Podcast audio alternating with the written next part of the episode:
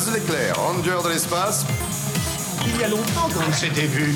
Pour un peu, vous me manqueriez, vous savez. Mon pauvre ami, vous n'aviez donc pas remarqué que la porte était basque Je clique deux fois. Et si tu cliques. Ah bah merci, t'es sympa. Alors bonjour à tous les amateurs et amatrices de Mr Freeze et bienvenue dans Stop Motion, votre émission qui vous parle d'animation. Euh, salutations Claire et Ista et, et bonne année Comment allez-vous? Je suis surprise. Oui, bonne année Bonne année Bonne santé euh, Exactement. Là-dessous dans le porte-monnaie. Ah oui, ça c'est Est-ce bien. qu'on fait... On fait genre on a bien enregistré cet épisode après le nouvel an ou avant le nouvel an D'accord, oui, c'est pour ça que j'ai été prise au dépourvu. J'ai fait exprès de pas le rappeler. Hein. Tu as un temps d'avance sur nous tous, Nero. Ouais, je suis dans le futur, hein, vous savez pas encore. bon, j'en conclus que ça va bien, tout ça, tout Ça ça. va. Tout à fait.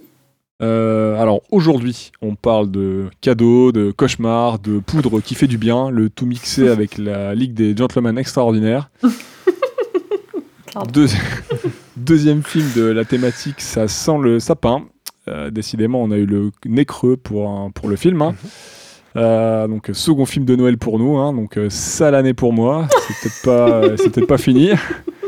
Donc on va parler des cinq légendes. hein, donc voilà. C'est- voilà. Qu'est-ce qu'il y a Voilà, voilà. Donc, euh, bon, qu'est-ce que c'est les copains? Euh, C'est quoi les cinq dépité. légendes? Est-ce que vous pouvez nous présenter un peu le film? Alors, qu'est-ce que c'est les cinq les Non, en fait, je relisais, je relisais ma phrase du conducteur. En fait, ça faisait rien dire. Ah donc oui ça m'a perturbé pendant deux secondes. Ah Voilà, bon enfin, euh, bah, Ça va, je t'ai suivi. Ouais, ouais, parfait. Euh, bah écoutez, euh, est-ce que vous pouvez présenter un petit peu qu'est-ce que c'est les cinq légendes? Oui. Alors, Quel est ce film? Cinq légendes est un film réalisé par Peter Ramsey et produit par DreamWorks. Euh, il est sorti le 21 novembre 2012 aux États-Unis et le 28 novembre 2012 en France, donc une semaine après. Euh, c'est un film d'animation en 3D qui réunit différentes figures, j'ai mis mythologiques, mais je savais pas trop. Enfin, venant principalement des frettes Ouais. chrétiennes, mais il n'y a pas que ça. Enfin, bon, c'est. Ouais, mais. Ouais, un petit mélange. euh, Ouais. C'est un- C'est un mélange de fêtes chrétiennes, de fêtes païennes, de de toutes les fêtes. ouais. d'idées marketing, de, Jean-Luc, de l'équipe marketing. de ça mélange plein de Qu'est-ce qu'il vient faire là, celui-là Je sais pas. En fait, je- Pourquoi pas je croyais que tu parlais de Jean-Luc en tant que figure, euh, figure mythologique dans le film. Mythologique. Bah oui, le fameux. J'imagine les le enfants avec. Jean-Luc. Ah bah oui, évidemment, Jean-Luc. Jean-Luc Loki, vous connaissez pas C'est une comédie fantastique euh, d'aventure. Et, Oui. et, euh, comment est-ce que vous avez découvert ce film? Euh, Pas tous en même temps. hein. Vraiment pas tous en même temps. Non mais moi à l'époque bah je l'avais pris sur un je l'avais en fait je l'avais trouvé gratuitement euh, il l'offrait sur le Dans un bundle, il était, il était dans mon Ouais, ça. Trop sympa. Bah, il y avait des jouets, hein, les gens, je crois, dans l'Happy ouais Meal. c'est possible me peu. joué, oui. Peut-être pas le film en entier. ah Des fois, arrête, ils font- euh, Disney, ils ont des fois ils donnent des DVD Bah, McDo, ils ont déjà offert Bah, des films. Ouais, ouais. Mais non. Ou avec les points, ou en cadeau et tout, dans un Happy Meal, tu peux avoir Ouais, certains ça films. arrive Eh, putain, je Ça me arrive. souvenais pas de ça. mais c'est des DVD parce que les DVD ça veut plus rien donc euh, parce que le marché du DVD et du Blu-ray non le mec il parle pardon trop loin on veut savoir comment t'as découvert ce film, bordel de fion. Non mais bon à l'époque c'était le nouveau DreamWorks et je l'ai je l'ai pris voilà je l'ai je l'ai regardé quoi voilà et et, c'est- c'est- et voilà c'est- juste parce que c'était le dernier, pas le dernier Dreamworks, quoi, à l'époque. Ça va toquer chez toi, Ista. Ah, le raid, le raid arrive euh, de l'oreillette. Oh merde. Et euh, non, bah oui, je l'ai téléchargé. Voilà, à l'époque, j'ai téléchargé, voilà. euh, et et voilà, je l'ai regardé comme ça. Voilà, c'est tout. Ça, va pas plus loin. J'ai vu, j'étais sur un site là, j'ai fait oh, il y a ça. Bah vas-y, je vais le mater. Voilà. C'est une belle Ah, histoire. on me dit que le raid, le raid me dit que c'est pas très grave d'avoir téléchargé ce film. C'est pas grave, c'est pas une grosse perte, on me dit. Bon, c'est bon. Ça commence déjà. Ah, je, suis on- je vais être on fire hein, peut-être ce soir. C'est ce qu'on attend. C'est ce que le, le Ah public bah, veut. Euh, lance des pièces, vas-y. euh. Et toi, comment est-ce que tu l'as découvert, Claire? Clairette. Eh ben, Clairette, elle l'a découvert au cinéma euh, lorsqu'il est sorti. Oh la chance. Ouais, hein, en 2012. Donc euh, bah, ça commence à remonter. Alors je sais plus pourquoi j'avais été le voir. Je pense que ça devait être une euh, séance avec des copains. Genre euh, on s'était dit allez. Je vais m'étonner de pas l'avoir vu avec toi en vrai. Bah, je suis en train de me dire, je l'ai peut-être vu avec Je suis toi, pas- mais en fait, je je, suis en crois train pas. de me demander si t'étais pas dans le lot, mais je sais plus. Je serais pu te dire exactement. Ah, dans ce cas-là, j'ai remonte à 10 aucun ans. souvenir de ma séance ciné. Ah bah super ambiance. Super ambiance. je t'avoue que je sais plus exactement à qui j'étais non plus. J'étais pas toute seule en tout cas. Ben moi personnellement, j'avais passé plutôt un bon moment dans mes souvenirs. Euh, j'avais été plutôt dedans, l'univers magique et fantastique, il m'avait plu, ainsi que les personnages, mais j'avais pas revu le film depuis, donc comme ça remonte à il y a 10 ans, je t'avoue que mes souvenirs ils étaient un peu rouillés. Ah, Euh, c'était assez vague, surtout quand on connaît la qualité de ma mémoire. Donc euh, voilà, le, je l'ai- un peu redécouvert euh, pour le podcast. Et on verra ce que j'en ai pensé après. Ah, parce que c'était l'époque euh, où on allait voir des trucs en groupe, genre les Madagascar et compagnie. C'est vrai. tu te souviens, ouais. Là là, les Madagascar. Je serais même- Ouais. Je serais même pas étonné qu'on a été voir ce film ensemble alors j'ai zéro souvenir. C'est très possible. Moi, j'ai vu que les pingouins de Madagascar, mais j'ai même pas Madagascar. Voilà. C'est vrai Ouais. Ah ouais. Bah, en vrai, c'est ouais, c'est- ils sont sympas, mais enfin, il y a deux blagues sympas. Sur trois films. Bon, c'est- Ouais, ouais, c'est c'est compliqué, on en reparlera en off Oui. si vous voulez.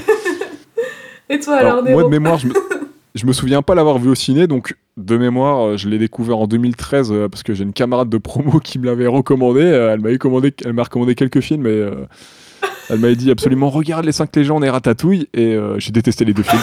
C'est qui? On va la retrouver. Euh, et euh, Oh. C'est Voilà, c'était compliqué, la pauvre, euh, Ratatouille, il y a au-dessus quand même, faut pas déconner. Euh, ah bah, j'ai pas dit que c'est Ratatouille c'était nul, hein. j'ai juste dit Ah, que j'ai détesté les deux films. Ah ouais. Donc euh, je l'avais regardé par curiosité, hein, parce que déjà le sujet m'intéressait pas du tout à l'époque. Mhm. Et euh, pour faire simple et très court, euh, bah voilà, je trouvais que c'était un peu compliqué. euh, je trouvais le Cara Design euh, horrible. J'avais l'impression de regarder un film écrit par l'équipe marketing de Leclerc. Ah, ça me fait penser, il y avait des films un peu. euh, à l'époque, tu sais, pour les, pour les jouets Leclerc, il y avait des VHS. Et il y avait Mais des ouais, dessins animés comme ouais, ça, pour les cadeaux et tout. Exactement, les DVD Ouais. tout pétés. Ah putain, Ouais, les trucs que t'achètes sur le marché, là, les, les, les vieux rip-off de, les vieux rip-off de Disney ou des grosses licences que t'achetais au marché ou à Lidl. Ouais, les trucs de Auchan, VHS ou DVD. Ouais, ouais. Ah Ouais. Eh bah, j'ai exactement pensé à ça en voyant ce film, avec un peu plus de budget. Plus de budget. Avec un peu plus de budget quand même. Mais, euh, mais j'avais vraiment l'impression de voir euh, toute l'équipe marketing de je sais pas quelle boîte qui s'était réunie et se dire ouais putain faut qu'on fasse un truc avec euh, la- Noël, la magie et tout, on met tout dans le même film, on fait un mix shaker, je sais pas quoi et on verra ce que ça donne. et- En vrai, c'est pas, c'est pas vraiment. On va en parler en pod, mais c'est pas ça au final. Non c'est pas vraiment ça mais c'est- la sensation que j'ai en voyant un peu le film, en tout cas à l'époque, un peu moins aujourd'hui, on va en reparler. Mais c'est vraiment la sensation, que j'ai eue aujourd'hui, donc j'avais pas à l'époque, donc j'ai vraiment pas accroché, je m'étais plutôt ennuyé. Euh, la morale, euh, pff, elle m'avait un peu, genre pas emballé du tout, quoi. Et euh, voilà, j'avais trouvé que c'était pas du tout mémorable. Euh, j'avais mis ça dans les DreamWorks, un petit peu oubliable hein, de l'époque, euh, surtout euh, après Dragons, quoi. Et venez, on appelle Max et on reparle de Dragons ou on fait Happy Feet 2 à la place, non Encore un pifit. Je lance un appel hein, au cas où avant de se lancer Non, dedans, non, tu vois. non, on va y aller, on va rentrer dedans. Il faut assumer, Néro. Allez. On va jusqu'au bout. Je tiens à dire que ce film n'est pas de mon choix. Sinon, il aurait sauté, je pense. J'aurais pas eu le courage de le relancer. Je plaide coupable. Alors, bon, on- bon, il en faut pour tous les goûts, hein. euh, voilà, voilà, hein, c'est la vie. Bah, moi j'en avais un bon souvenir et bon, on va en reparler. Deux contre un, voilà. T'en avais un bon souvenir? Ah, ça annonce, euh, ah, ça tease. Au passé. La phrase est au passé. Pourquoi on l'a mis dans la thématique, les copains? Bah, ça sent le sapin. Voilà, exactement, voilà. Ouais, c'est bon, allez, suivant. Sapin égale sapin de Noël. Noël. Il y a le Père Noël dans le film. Le Père Noël, Bon, ça cinq veut dire lettres. neige, il y a de la neige. Jack. Frost. Ah, je suis en train de pleurer. Et, et voilà. Et en plus, euh, ils sont dans la merde, donc ça sent le sapin, parce qu'il y a Pitch Black et, et voilà. Parfait. Ah oui. Ouais, c'est vrai que ça sent le sapin, c'est une bonne définition pour ce film, hein, euh, de ouf. Surtout pour Jack, hein, parce que euh, le pauvre, il prend cher du début à la fin du film alors qu'il a rien demandé. Non, mais ça, c'est un truc de ouf, hein, par contre. C'est un truc de ouf. Il a fait de mal et puis ils s'en prend plein la gueule. Ouais, mais ils, ils le mettent de côté, on sait même pas pourquoi. Ils disent, ouais, euh, il est vraiment chiant et tout. Il a rien fait, le mec. Oh, on va taper un coup de gueule ce soir, Esther. On va taper un coup de gueule, je le sens. Claire, euh, qu'est-ce que tu Bah, auras à nous dire sur le choix de ce film? Je crois que t'as Ah, t'as un écoute. peu plus de choses. euh, Enfin, t'as d'autres choses à nous dire. Bah, je trouve ça sympa en tant que deuxième film, euh, puisque voilà, à la fois ça permet, je trouve, de varier les thèmes, puisqu'on a commencé avec du lourd, avec Tokyo Godfathers, avec les studios Madhouse, donc là voilà, on fait une petite virée vers les studios DreamWorks. Elle est trop gentille. Mais oui Elle est trop gentille. Bah, le film rentre bien dans la thématique, ça tu ne peux pas lui enlever, je, Ah bah je oui. pense. Ah ouais, oui. Voilà, on retrouve une histoire ficelée parfait. tout autour des mythes féeriques. Elle a cheminé. Euh, Voilà, en pleine période hivernale. euh, bah, c'est pas centré autour de Noël, pour le coup, mais on va dire plus autour de la Ouais, période moi, de Pâques. Ouais, moi j'étais sûr que ça se passe à Noël et en fait euh, je Bah, moi film, mais putain ça se passe à Pâques. Je fais quoi Ça se passe à Pâques. Et du coup, je me disais dans le film, mais il sert à quoi, Norse, en Bah fait dans le film Il sert à En rien. plus, c'est le leader un peu du truc. Oui, Mais ouais. Genre en mode vieux biker russe, là. Ah là là. Mais oui, voilà, comme disait Ista, c'est vrai, hein, on a des sapins enneigés, les enfants qui courent, qui sont contents dans la neige. Euh, euh, voilà, les figures d'e- d'espoir, d'émerve- d'é- d'émerveillement, je vais y arriver. Et puis on découvre voilà aussi l'atelier du Père Noël, euh, qui est la base et le repère officiel des gardiens, même si en effet ça se passe pas à Noël, mais voilà. Noël, c'est important, ok?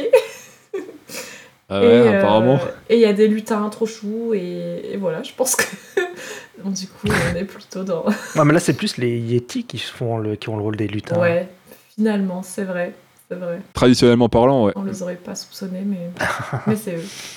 Par contre je trouve qu'il y a des trucs marrants avec les Yeti. Il y a quelques trucs qui m'ont fait rire. Oui, oui, moi, il y a beaucoup de choses qui m'ont fait. Ça, je suis pas étonné. J'ai un humour d'enfant de 10 ans, c'est ok? Ah, si vous saviez, si vous saviez. Alors, euh, Jack Frost, un jeune hobo porté sur les blagues et la poudreuse, se fait recruter de force pour intégrer une équipe de ringards afin de lutter contre le maléfique euh, Hadès, un méchant bien méchant qui souhaite recouvrer sa puissance en provoquant l'amnésie des fêtes chez les enfants et leur faire perdre espoir. Espoir Espoir. Espoir. Ah bah oui. Venez continuer à faire vos courses chez Mais Leclerc, vous aurez moins 12% à la fin du mois et un cadeau offert une fois passé en caisse. Mais attends mais c'est pas Hades. Pourquoi tu dis que c'est Hades? Parce que parce qu'il ressemble à Hades avec moins de moyens techniques. Ils avaient plus la thune pour les Non flammes. mais attends par contre ça... Ouais non j'en parlerai après quand je donnerai mon avis principal.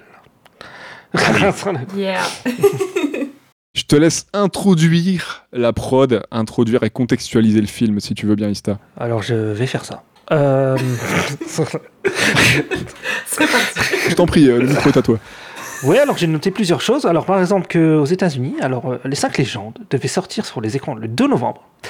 Mais ils ont modifié la date parce qu'ils ne voulaient, pas- ils voulaient pas le sortir le même jour que Monstre Academy, qui était le nouveau Pixar à l'époque, qui, Ah. qui sortait. Bon move, Bon move. Ah ouais bon move de Ouais, leur Monstre part. Academy, il est nul, donc euh, pff, on sait pas. Ah ouais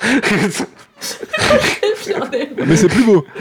c'est plus beau, c'est beaucoup plus beau, on est d'accord. Oh oui Les poils, je me souviens. Putain, il a déjà mais je- 10 ans ce film. Ouais, C'est nimp. Quel film?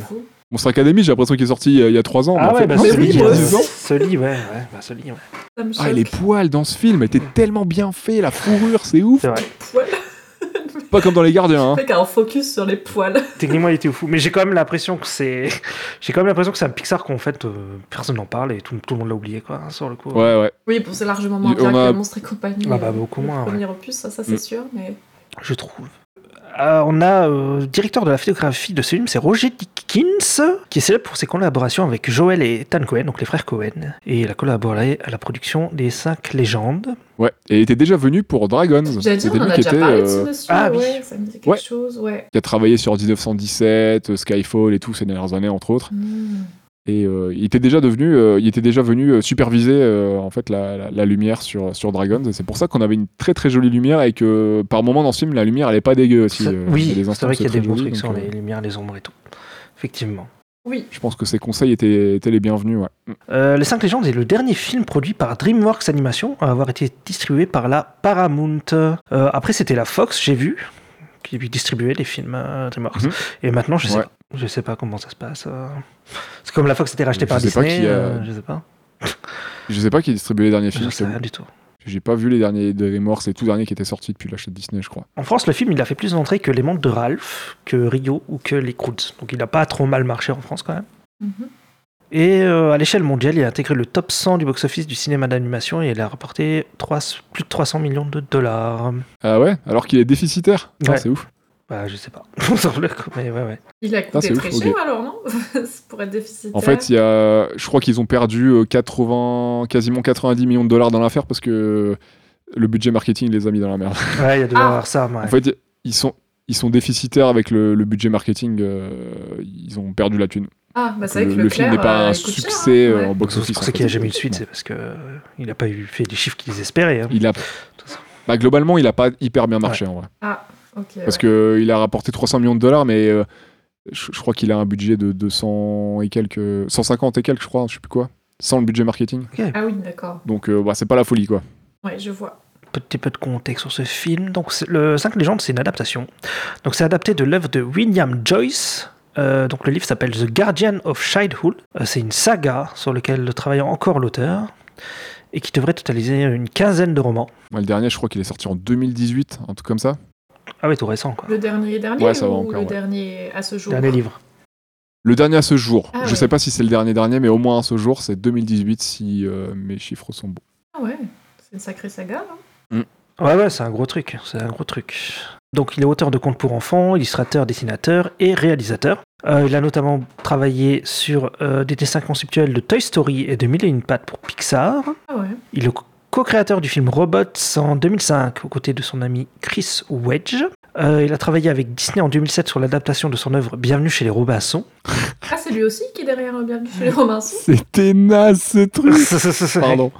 Oui, oui, bah c'est, oui, ça fait partie des Disney euh, très mineurs que tout le monde a oublié. Est-ce que que- j'ai vu ce film Je qui ne était sais pas même ouf. plus. Il est- je crois qu'il est sur Disney Plus si vous voulez euh, le voir. Mais merci, je veux pas revoir ça. Je crois que je l'ai vu, mais j'en ai pas de souvenir. Et en 2011, il a eu l'Oscar du meilleur court-métrage animé avec The Fantastic Flying Book of Mr. Morris Lesmore. Donc, il a part- qui est, donc l'Oscar, il le partage avec Brandon Oldenburg. Donc, l'histoire des, des cinq légendes, donc c'est une histoire. Donc, euh, l'idée de cette histoire, elle est née dans l'esprit de, de William Joyce grâce à une question que lui a posée sa petite fille. Est-ce que le Père Noël et le lapin de Pâques sont amis? Voilà, point d'interrogation. Vrai, Et c'est comme ça qu'il est parti. Putain, tout ce patin caisse qui part de ça, là. Ouais, c'est ça. C'est chou. Et c'est lui euh, qui a d'ailleurs vendu les droits euh, himself. hein, c'est lui qui a lui euh, qui a du coup qui a vendu les droits à DreamWorks euh, parce que à la base le projet il devait pas être fait par DreamWorks. Ah, ah, il devait être fait par qui? Ah, euh, en fait il devait être fait par. euh, Bah j'en parle en deux minutes. Je te laisse euh, je te laisse avancer pour parler d'un petit d'un petit élément auquel c'est lié. euh. Ok, d'accord. Donc, le film n'est pas une retranscription fidèle du livre, ce qui lui ne lui- pose pas de, de problème à, à William Joyce. Sa saga, elle se situe 300 ans avant le film. On y découvre notamment les premiers pas de Jack Frost avec ses pouvoirs hivernaux. Ah oui. Ouais, il a dans, film, dans ce- à travers ces divers Mhm. livres, de toute façon, il contextualise et il raconte un peu le passé de chacun des personnages, y compris celui de, de, de Peach et compagnie. euh. Oui, c'est Ouais. vrai que t'as un bond de 300 ans dans le film, euh, finalement. Au tout début, oui, c'est vrai. ouais. euh. Ouais. Et euh, donc, William Jobs, il est devenu réalisateur en explorant cet univers avec le court-métrage The Man in the Moon, et où on y observe l'histoire d'un bébé qui arrive en chapeau sur la Lune et finit par s'y installer. Et donc, c'est lui, le- l'homme de la Lune dont on parle dans le film, c'est ce fameux bébé là qui. Donc, euh, donc on peut voir en court-métrage. euh, J'ai essayé de le regarder, euh, la qualité est très dégueulasse, c'est Ah genre ouais. du 360p, tu vois rien du tout. C'est pas très beau. hein. Il est moche le bébé. Il, Ah, il ressemble. euh, je sais pas si c'est une inspiration ou pas, mais il ressemble à l'homme d'affaires. De L'homme d'affaires présent sur je sais plus quel astéroïde, je sais plus, je sais plus sur quelle planète du, du Petit Prince. Il a la même tronche mais en forme de bébé. Ah, ok. ah Ah, Ouais, ah bah tu peux le dire. Ah, Ça doit pas être fou. ah, c'est This is Ouais. madness. Hein. Et en fait, ce court métrage, The Man in the Moon, c'est réalisé par le studio Real FX, qui a été pendant un temps en fait attaché au projet Les Cinq Légendes. C'est une co et ils avaient même fondé une co-entreprise avec euh, William Joyce euh, qui s'appelait euh, Amesworth Amusement. Et euh, ils voulaient produire divers films d'animation CGI, dont le, le projet initialement prévu Les Cinq Légendes. Et par la suite, il a, euh, ça n'a pas marché, euh, je ne sais, pas trop pourquoi. Et il s'est rapproché de DreamWorks un peu plus tard, euh, avec qui, euh, du coup, il avait travaillé. D'accord, ok. Ok. Par contre, je sais pas ce qu'ils ont fait depuis RealFX, je sais pas si ça a donné d'autres trucs et tout, je pense que peut-être ouais, mais euh, Bah, j'ai pas check. Moi, je savais pas, donc j'ai pas check non plus. Donc le réalisateur c'est Peter Ramsey, donc qui a bossé sur Spider-Man Into the Spider-Verse. En gros, voilà. Euh, regardé- il a pas fait grand chose d'autre, en vrai j'ai regardé, mais c'est surtout euh, ça quoi, Mm. il a bossé. Ouais, ouais. Mais c'est c'est son plus gros, c'est son plus gros, on va dire, palmarès, hein, euh, d'être co-réalisateur dessus. euh, parce qu'ils sont, ils sont quatre, je crois trois ou quatre hein, sur euh, Spider-Verse. Oui, ils sont plusieurs, ouais. Et là, il y a William Joyce aussi, donc on en parlait tout à l'heure, qui a co-réalisé une partie du film, mais il a dû se contenter de la production Mm. exécutive aux côtés de Del Toro parce qu'il y a eu un drame euh, familial, sa fille. Euh, Marie-Catherine est décédée d'une tumeur au cerveau, âgée de seulement 18 ans en 2010. D'ailleurs, c'est pour ça qu'il y a un carton qui lui est dédié euh, à la fin du film. Oh, tu crois que c'est la même petite fille qui lui avait demandé euh, Bah, je me posais la question tout à l'heure. de Pâques et Ouais. le Père Noël ils étaient amis? Ah, c'est possible. Oh. C'est possible. C'est trop triste. Je- Du coup, elle aura jamais vu le film, elle aura jamais la réponse. Je trouve ça trop triste. Elle a lu les livres. Putain, je voulais faire un épisode Elle a fun, les les- copains. Peut-être hein. lu les livres, ouais. c'est vrai, pardon. Ouais. Mais, mais c'est triste. Bah, Ouais, c'est C'est triste. une anecdote très triste. Mm. Et donc, sinon, le scénariste, c'est David Lindsay Haber. Euh, je le prononce bien. hein. Parfait. Euh, c'est à lui- Sûrement. Pas dit mieux. Donc c'est à lui qu'on doit l'histoire d'un d'un autre film d'animation de DreamWorks, c'est Robots. Tu l'adores ce film, Nero, c'est ça On entend des rires le je l'ai- bon, pas vu depuis hyper longtemps et je crois que ça allait. Mais euh, ouais, je le revois. Il me semble qu'il n'a pas une très bonne réputation, le film. mais, euh. Non, non. non, non, il a pas bonne répute, non. Euh, plus largement, il semble être passionné par l'univers fantastique, puisqu'il a signé le script de Cœur d'encre en 2008, ainsi que le, le Monde Fantastique d'Oz de Sam Raimi. Ah, C'est à lui qu'on doit le scénar du Monde Fantastique d'Oz? Oui, c'est lui. Cauchemar. En fait, ouais, je crois que ce mec, euh, il est pas fait pour toi. C'est pas, enfin, faut pas que tu regardes les films scénarisés par lui. Bah après, Par faut David. voir, hein, parce qu'il y a peut-être euh, une tripotée de scénaristes qui ont bossé sur le Monde Fantastique d'Oz et il y a que lui euh, qu'on a trouvé crédité à la fin, tu vois, je sais pas. Mais c'est possible. c'était pas la folie non plus, quoi. Ouais, bah, le- vas-y. Ouais, on avait déjà présenté hein, DreamWorks, hein, je crois. On a... déjà- Oui, on a déjà parlé avec Dragon. Bah, Dragon. et compagnie, donc, Bah euh, oui, bien sûr. notamment, oui. DreamWorks SKG, hein. on parle de DreamWorks SKG là, du coup. Spielberg. C'est Silver Katzenberg et G, c'est qui? Vous vous souvenez jamais, c'est ça? Guten Tag. Ouais, j'ai vu. Quoi? Je cherche le Guten G. Tag. Il est pas allemand? J'ai dit un phare, c'est tout. C'est Geffen. C'est Geffen. Geffen. euh, Bah, ça sonne un peu allemand. Ah ouais, Geffen. David Geffen. Ouais, bon, bah, oui, bon, DreamWorks, ils ont fait Shrek, Dragon, Kung Fu Panda, Madagascar, euh, Captain Super Sleep, et voilà, et le chapeauté, et le, et le Baby Boss, et je veux que je cite tous en route. non, euh, non, il y en a trop. j'ai fait Allez, next. Euh. ok. Euh, vous voulez parler vite fait, euh, vous présenter les comédiens et les comédiennes euh, du film ou on en parle plus tard? Ah, un peu. Allez, bah, YOLO pour les comédiens et comédiennes alors. Alors, euh, Crispin. non, Crispine, pardon. Crispin. Ça fait vraiment nom de céréales. Je vais manger des Crispin aujourd'hui. Chris Pine, il Ah, fait la... non. Donc on parle de la... du casting VO là, sur le coup. Chris Pine, il fait Jack Frost. Euh, Isla Fisher fait La Fée des Dents. Alec Baldwin, euh, il fait Norse, le Père Noël. Euh, Peach, c'est Jude Law. Et Bunny, le lapin de Pâques, c'est Hugh Jackman. Un beau casting quand même, je trouve. euh, Bah ouais, en. VO, c'est pas mal, hein, sur le coup. C'est pas mal, hein Bon, il y a juste un mec qui tue des gens sur les tournages, mais sinon ça va. Oh le pauvre. Ah la balle perdue pour Alec Baldwin. Et bim, double bague. Oh, le jeu de mots Non, ça se fait pas, Nero Oh non, Ça sera coupé Et pour la. VF. euh, Non, ça sera pas coupé, je vais la laisser. Je vais la laisser. clairement. Ça sera pas la seule balle perdue. Et donc en VF, on a Gaspard Ulliel, euh, père son âme, hein, qui, qui fait Jack Frost. Le regretté Gaspard, oui. Ouais. Euh, Nolwenn Leroy qui fait la fée des dents. Et euh, Miglen Mitchvech, Mirjev, pardon, qui fait Norse. Euh, Boris Rélinger qui fait Pitch. Et Jérémy Covio qui fait Bunny, le lapin de Pâques. J'ai pas écouté du tout la VF, je sais pas ce que ça donne. Euh, moi je l'ai écouté, j'ai regardé en VF, pas, ça va, ça, ça passe. Ça va? Ouais. Ça passe bien. Ouais, ça passe bien. J'aime pas qu'elle ait que c'était Nolwenn Leroy, moi, sur le coup. J'avoue que pas forcément une pensée euh, automatique en termes de. Deuxième fois qu'on parle de Nolwenn Leroy dans le podcast. Hein. Ah bon? Ah bon? Et ouais C'est quand la première fois? Elle était dans quoi? On en a parlé dans Song of the Sea. Elle faisait la Ah oui, VF c'est de- vrai. de- D'une des chansons de Song of Ah. the Sea. Des chansons. Elle chante D'accord. Super film d'ailleurs. Écoutez notre podcast qui est très peu écouté celui-là et regardez ce putain de Ouais, film, il est génial. Allez voir ce film Ah là, il y a des petites anecdotes et tout. Allez. Quelques anecdotes.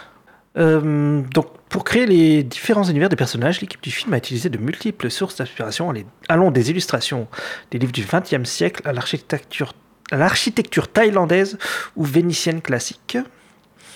Euh, le 5 légendes a été proposé à l'Académie des Oscars en 2013 pour faire partie de la sélection des meilleurs films d'animation, mais il n'a pas été choisi. La liste des 5 films retenus cette année, euh, bah, l'année en, de- en 2013, c'était Rebelle, Paranorman, Frankenweenie, Les Mondes de Ralph et Les Pirates n'ont rien mauvais en tout. Et c'est Rebelle qui a Ah. gagné. Ah ouais? En 2013 Ouais. Ouais, Ah ouais. oui, non, je confonds avec la 2014, j'ai rien dit. Non, c'est 2013. C'est les Oscars de, c'est la 85e cérémonie des Oscars, c'est euh, 2013. Je confonds avec 2014, dans laquelle Frozen a remporté l'Oscar euh, pas- face à. euh, Ah, je veux dire, tu sais, tu te souviens à chaque fois des vainqueurs. Non, non, euh, années. euh, Je m'en- euh, contrefous des Oscars, euh, je trouve que c'est une escroquerie euh, monumentale. hein. C'est juste que cette année-là, euh, c'était Frozen à un moment face à euh, Le vent se lève de Miyazaki. Et, euh, Ah oui, oui. Moi, je trouve Ah. ça scandaleux que Frozen Ah. ait gagné ce film. Bah là, en vrai, Rebelle, euh, je trouve aussi que Ah oui, en face de trucs, euh, il, il Ouais. mérite pas en face. Enfin, je trouve qu'il y a des trucs qui méritent mieux en face. Quoi. On est d'accord. Bon, après, bon, par euh, Frankenweenie, euh, Les Mondes de Ralph, euh, pff, ça mérite pas un Oscar non plus. Hein.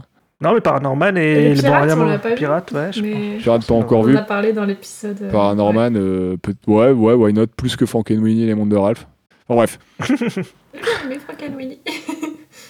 Euh, oui, euh, j'avais noté que le film a tout de même reçu plusieurs distinctions, dont celle du meilleur film d'animation au Satellite Awards 2012, Indiana Film Journalist Association Awards 2012, African American Film Critics Associ- je vais y arriver.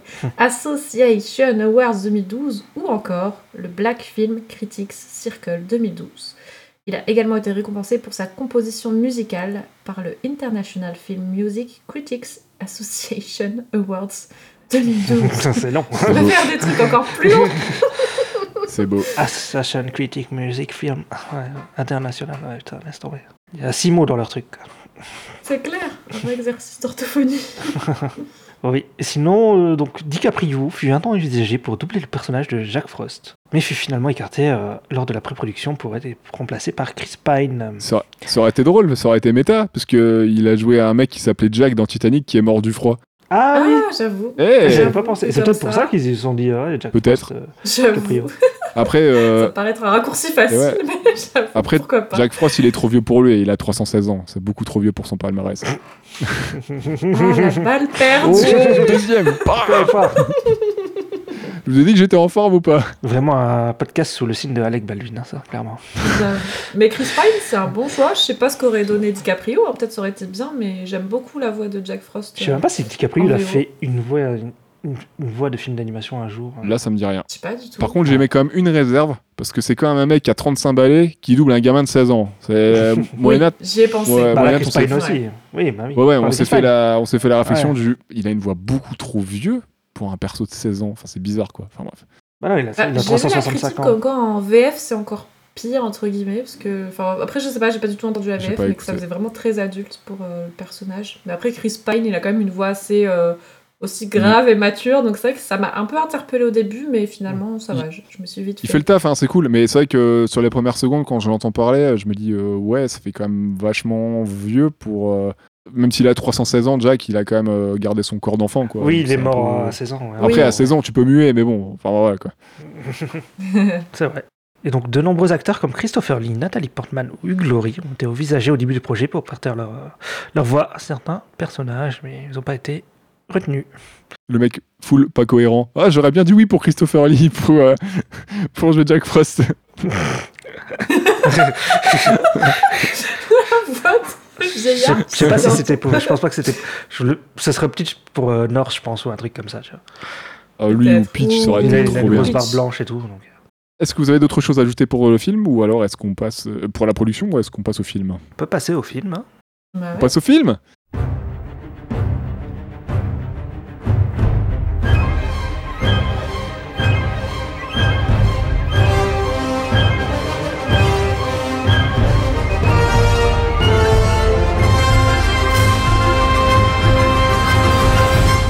Alors, euh, mes petits lutins, euh, qu'est-ce que vous avez pensé du film Putain, Les gens ils vont croire que je suis sous coque. Putain, moi j'ai tout développé mon avis dans le truc où j'ai ma scène mais vas-y allez-y commencez je, je vais essayer de donner mon avis de manière euh, restreinte Claire et concise. voilà comme je sais bien le faire Eh ben, Ista, euh, c'est ton moment, je t'en prie. À toi, Euh, lance-toi. oh putain. Saute de la planche. Alors moi, oui, sur le coup, j'en avais un bon souvenir. Je me disais, euh, ah, il est sympa et tout, j'aimerais bien le revoir, je pense que ça va être sympa. Et en vrai, c'est un peu la chute, quoi. sur le Ah. coup, parce que... La chute, carrément. que- ouais, j'avais peut-être un peu, Non, non, mais mais- euh, parce qu'en vrai, il se regarde le film, c'est pas non plus, euh, pas non plus le pire truc que j'ai vu de ma vie, mais je trouve que c'est plat, de ouf, que les personnages sont pas développés en vrai, que en fait il y a trop de persos et que ça reste toujours en surface, ça, ça développe jamais. euh, plus si par exemple, euh, je pense au fait qu'il raconte que hum, bah, que les persos en fait ils ont eu une vie avant de devenir euh, des figures mythologiques qui sont quoi et que Ouais. en fait bah, en fait on a que Jack Frost et j'aurais bien aimé avoir les autres par exemple je trouve que les gamins euh, ils servent à rien il y en a qu'une que j'aime bien c'est Sophie qui est un peu marrante quoi voilà Claire, elle a la goutte au front. Mais non, je vous écoute euh, avec attention. non non Sophie mais Jamie euh, bon il m'a pas je me suis pas attaché à lui ou quoi parce que c'est un peu lui le perso principal des, des enfants hein, quoi Euh, sur le coup c'est le dernier euh, Oui. qui croit encore à eux etc mais Sophie t'es rigolote parce qu'elle fout un peu le bordel elle fout un peu le chaos dans, dans le truc donc ça c'est rigolo quoi Ouais, le cara design de certains personnages, j'ai du mal aussi. Notamment la fée, que je trouve pas belle du tout, sur le coup. Ah ouais?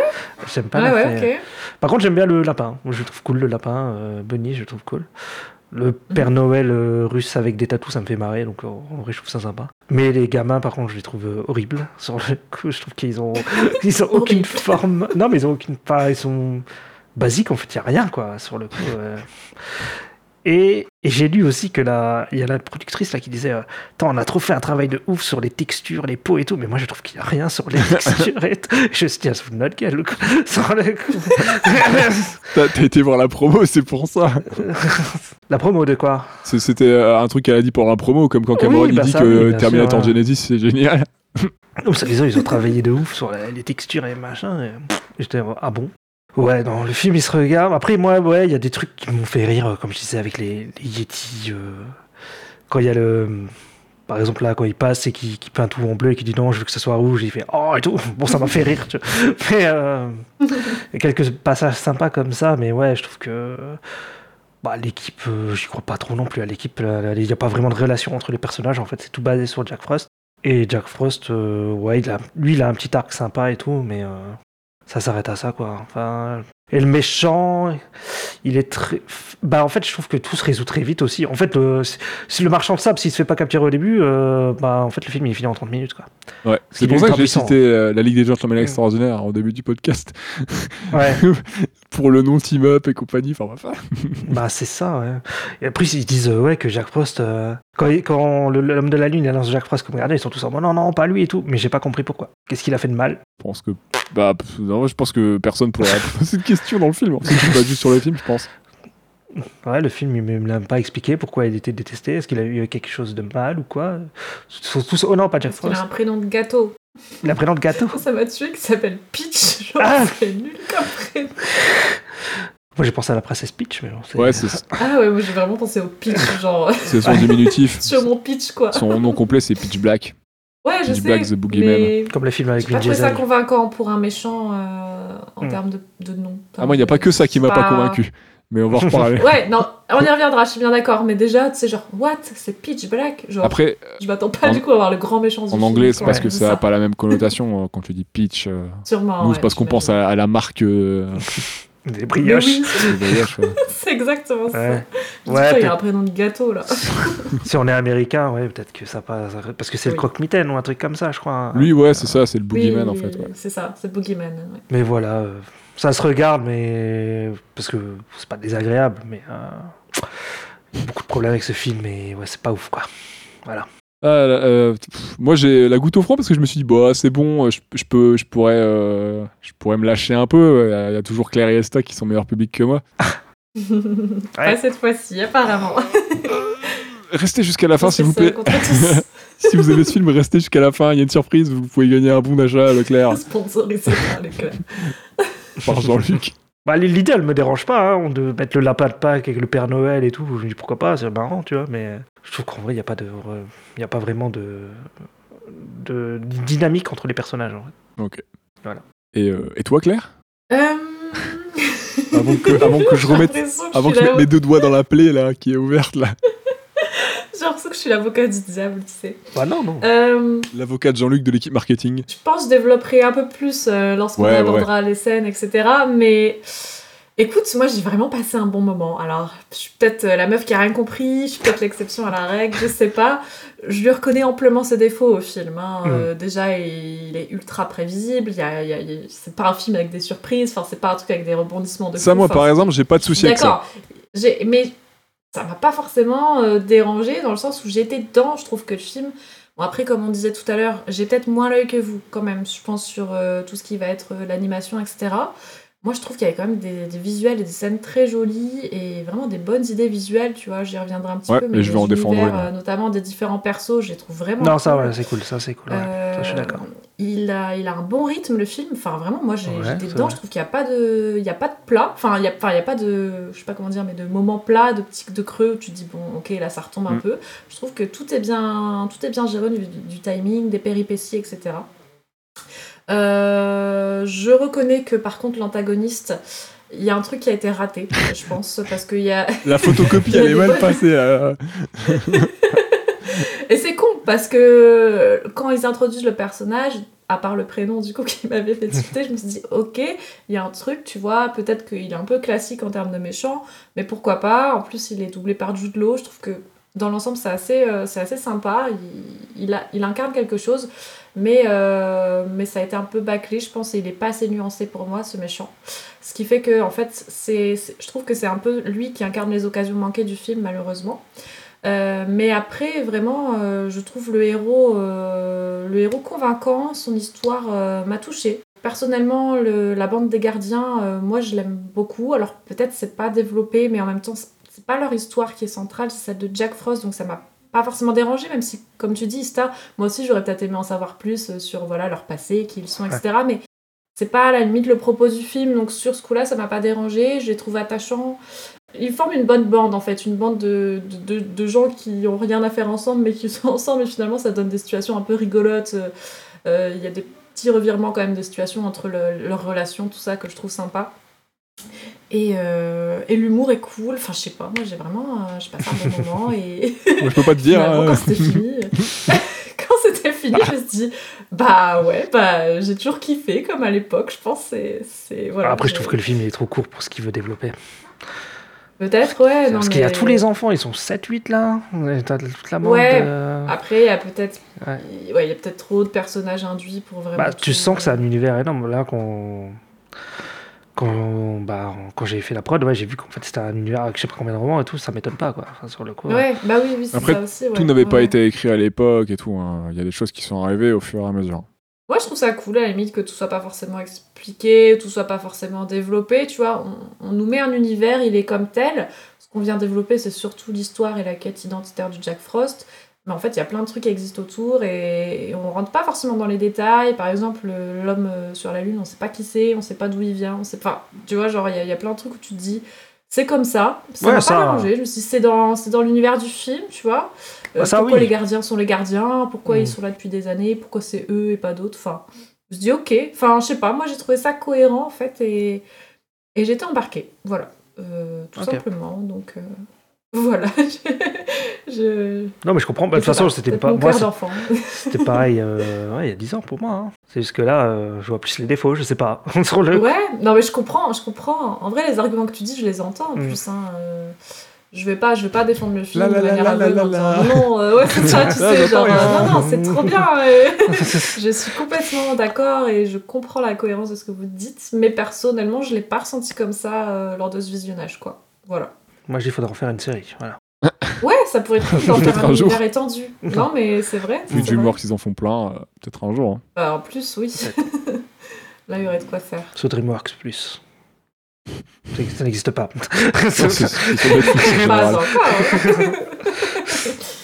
Et toi, Nero Euh, Il me reste 4 balles dans mon revolver, ça va, j'ai encore un peu de marge. C'est parti Euh, alors, bon, moi je suis sacrément mitigé sur le film. hein. Ce nouveau visionnage, euh, ce fut pas tant l'enfer que ça, mais ça n'a pas été la panacée non plus, on va pas se mentir. Euh, c'est vraiment le podcast qui m'aura poussé à le revoir celui-là, parce que bon, c'était pas une partie de plaisir non plus. Alors globalement, même si j'ai euh, quelques griffes hein, contre, le, contre le film, hein, sur lequel on reviendra, hein, genre euh, certains visuels, les persos, la morale que j'ai du mal à cerner, je dirais que ça reste un film sympa, il a, il a du potentiel, mais je pense qu'il aurait, il aurait pu être bien plus développé. Il y a plein de bonnes idées, mais peu ou pas assez exploitées, selon moi. Un des meilleurs points, comme tu disais, Claire, c'est Jack. C'est un perso principal Oui, ah qui, est, qui est jeune, qui est espiègle, qui est sans prise de tête, qui est juste victime de ce qui lui arrive finalement. Il ne maîtrise pas son destin, il est imposé par euh, l'homme de la lune. Et euh, je trouve qu'il est quand même assez touchant, il est agréable à suivre, notamment dans, dans ces séquences de vol hein, qui, qui, sont, qui nous transportent assez aisément. J'ai quand même bien aimé le, le suivi de la caméra du perso, tout ça. Je trouvais ça plutôt agréable et, euh, et lisible et sympathique à, à voir.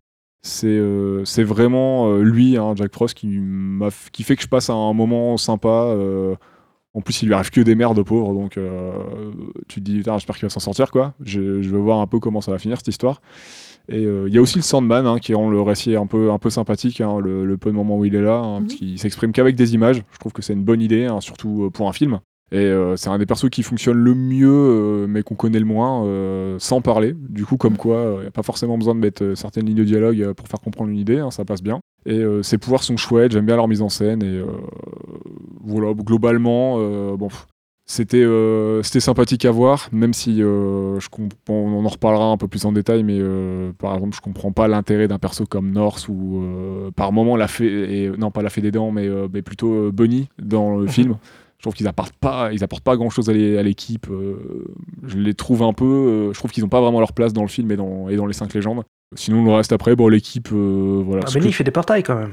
bah, Bunny, il fait des portails, mais bon, euh, Il fait des terriers où tu passes et pip hop. vous pourrez trouver un autre perso qui fait des portails. Il- est au moins utile, à un minimum, quoi. Bah, c'est surtout, euh, je trouve qu'ils apportent rien au récit en fait. Ah Oui, oui, ça, oui. Ils ont, ils ont des capacités, certes, mais bon, n'importe quel perso peut en avoir, mais euh, ils ont pas de. Je trouve qu'ils apportent rien au récit en vrai, à part, C'est le moyen de transport. à part Euh, une ou deux vannes, un moyen de transport. Mais, euh, Norse, il a le traîneau, et puis hop. et- Bah, j'ai l'impression que Norse, il incarne peut-être une figure un peu rassurante pour Jack à certains moments. Il il l'aide un petit peu quand même à lui-même à se poser certaines questions sur lui. Enfin, c'est notamment lui qui, qui lui pose la fameuse question et toi, quelle est ta nature, etc., qui va commencer à faire réfléchir un peu Jack.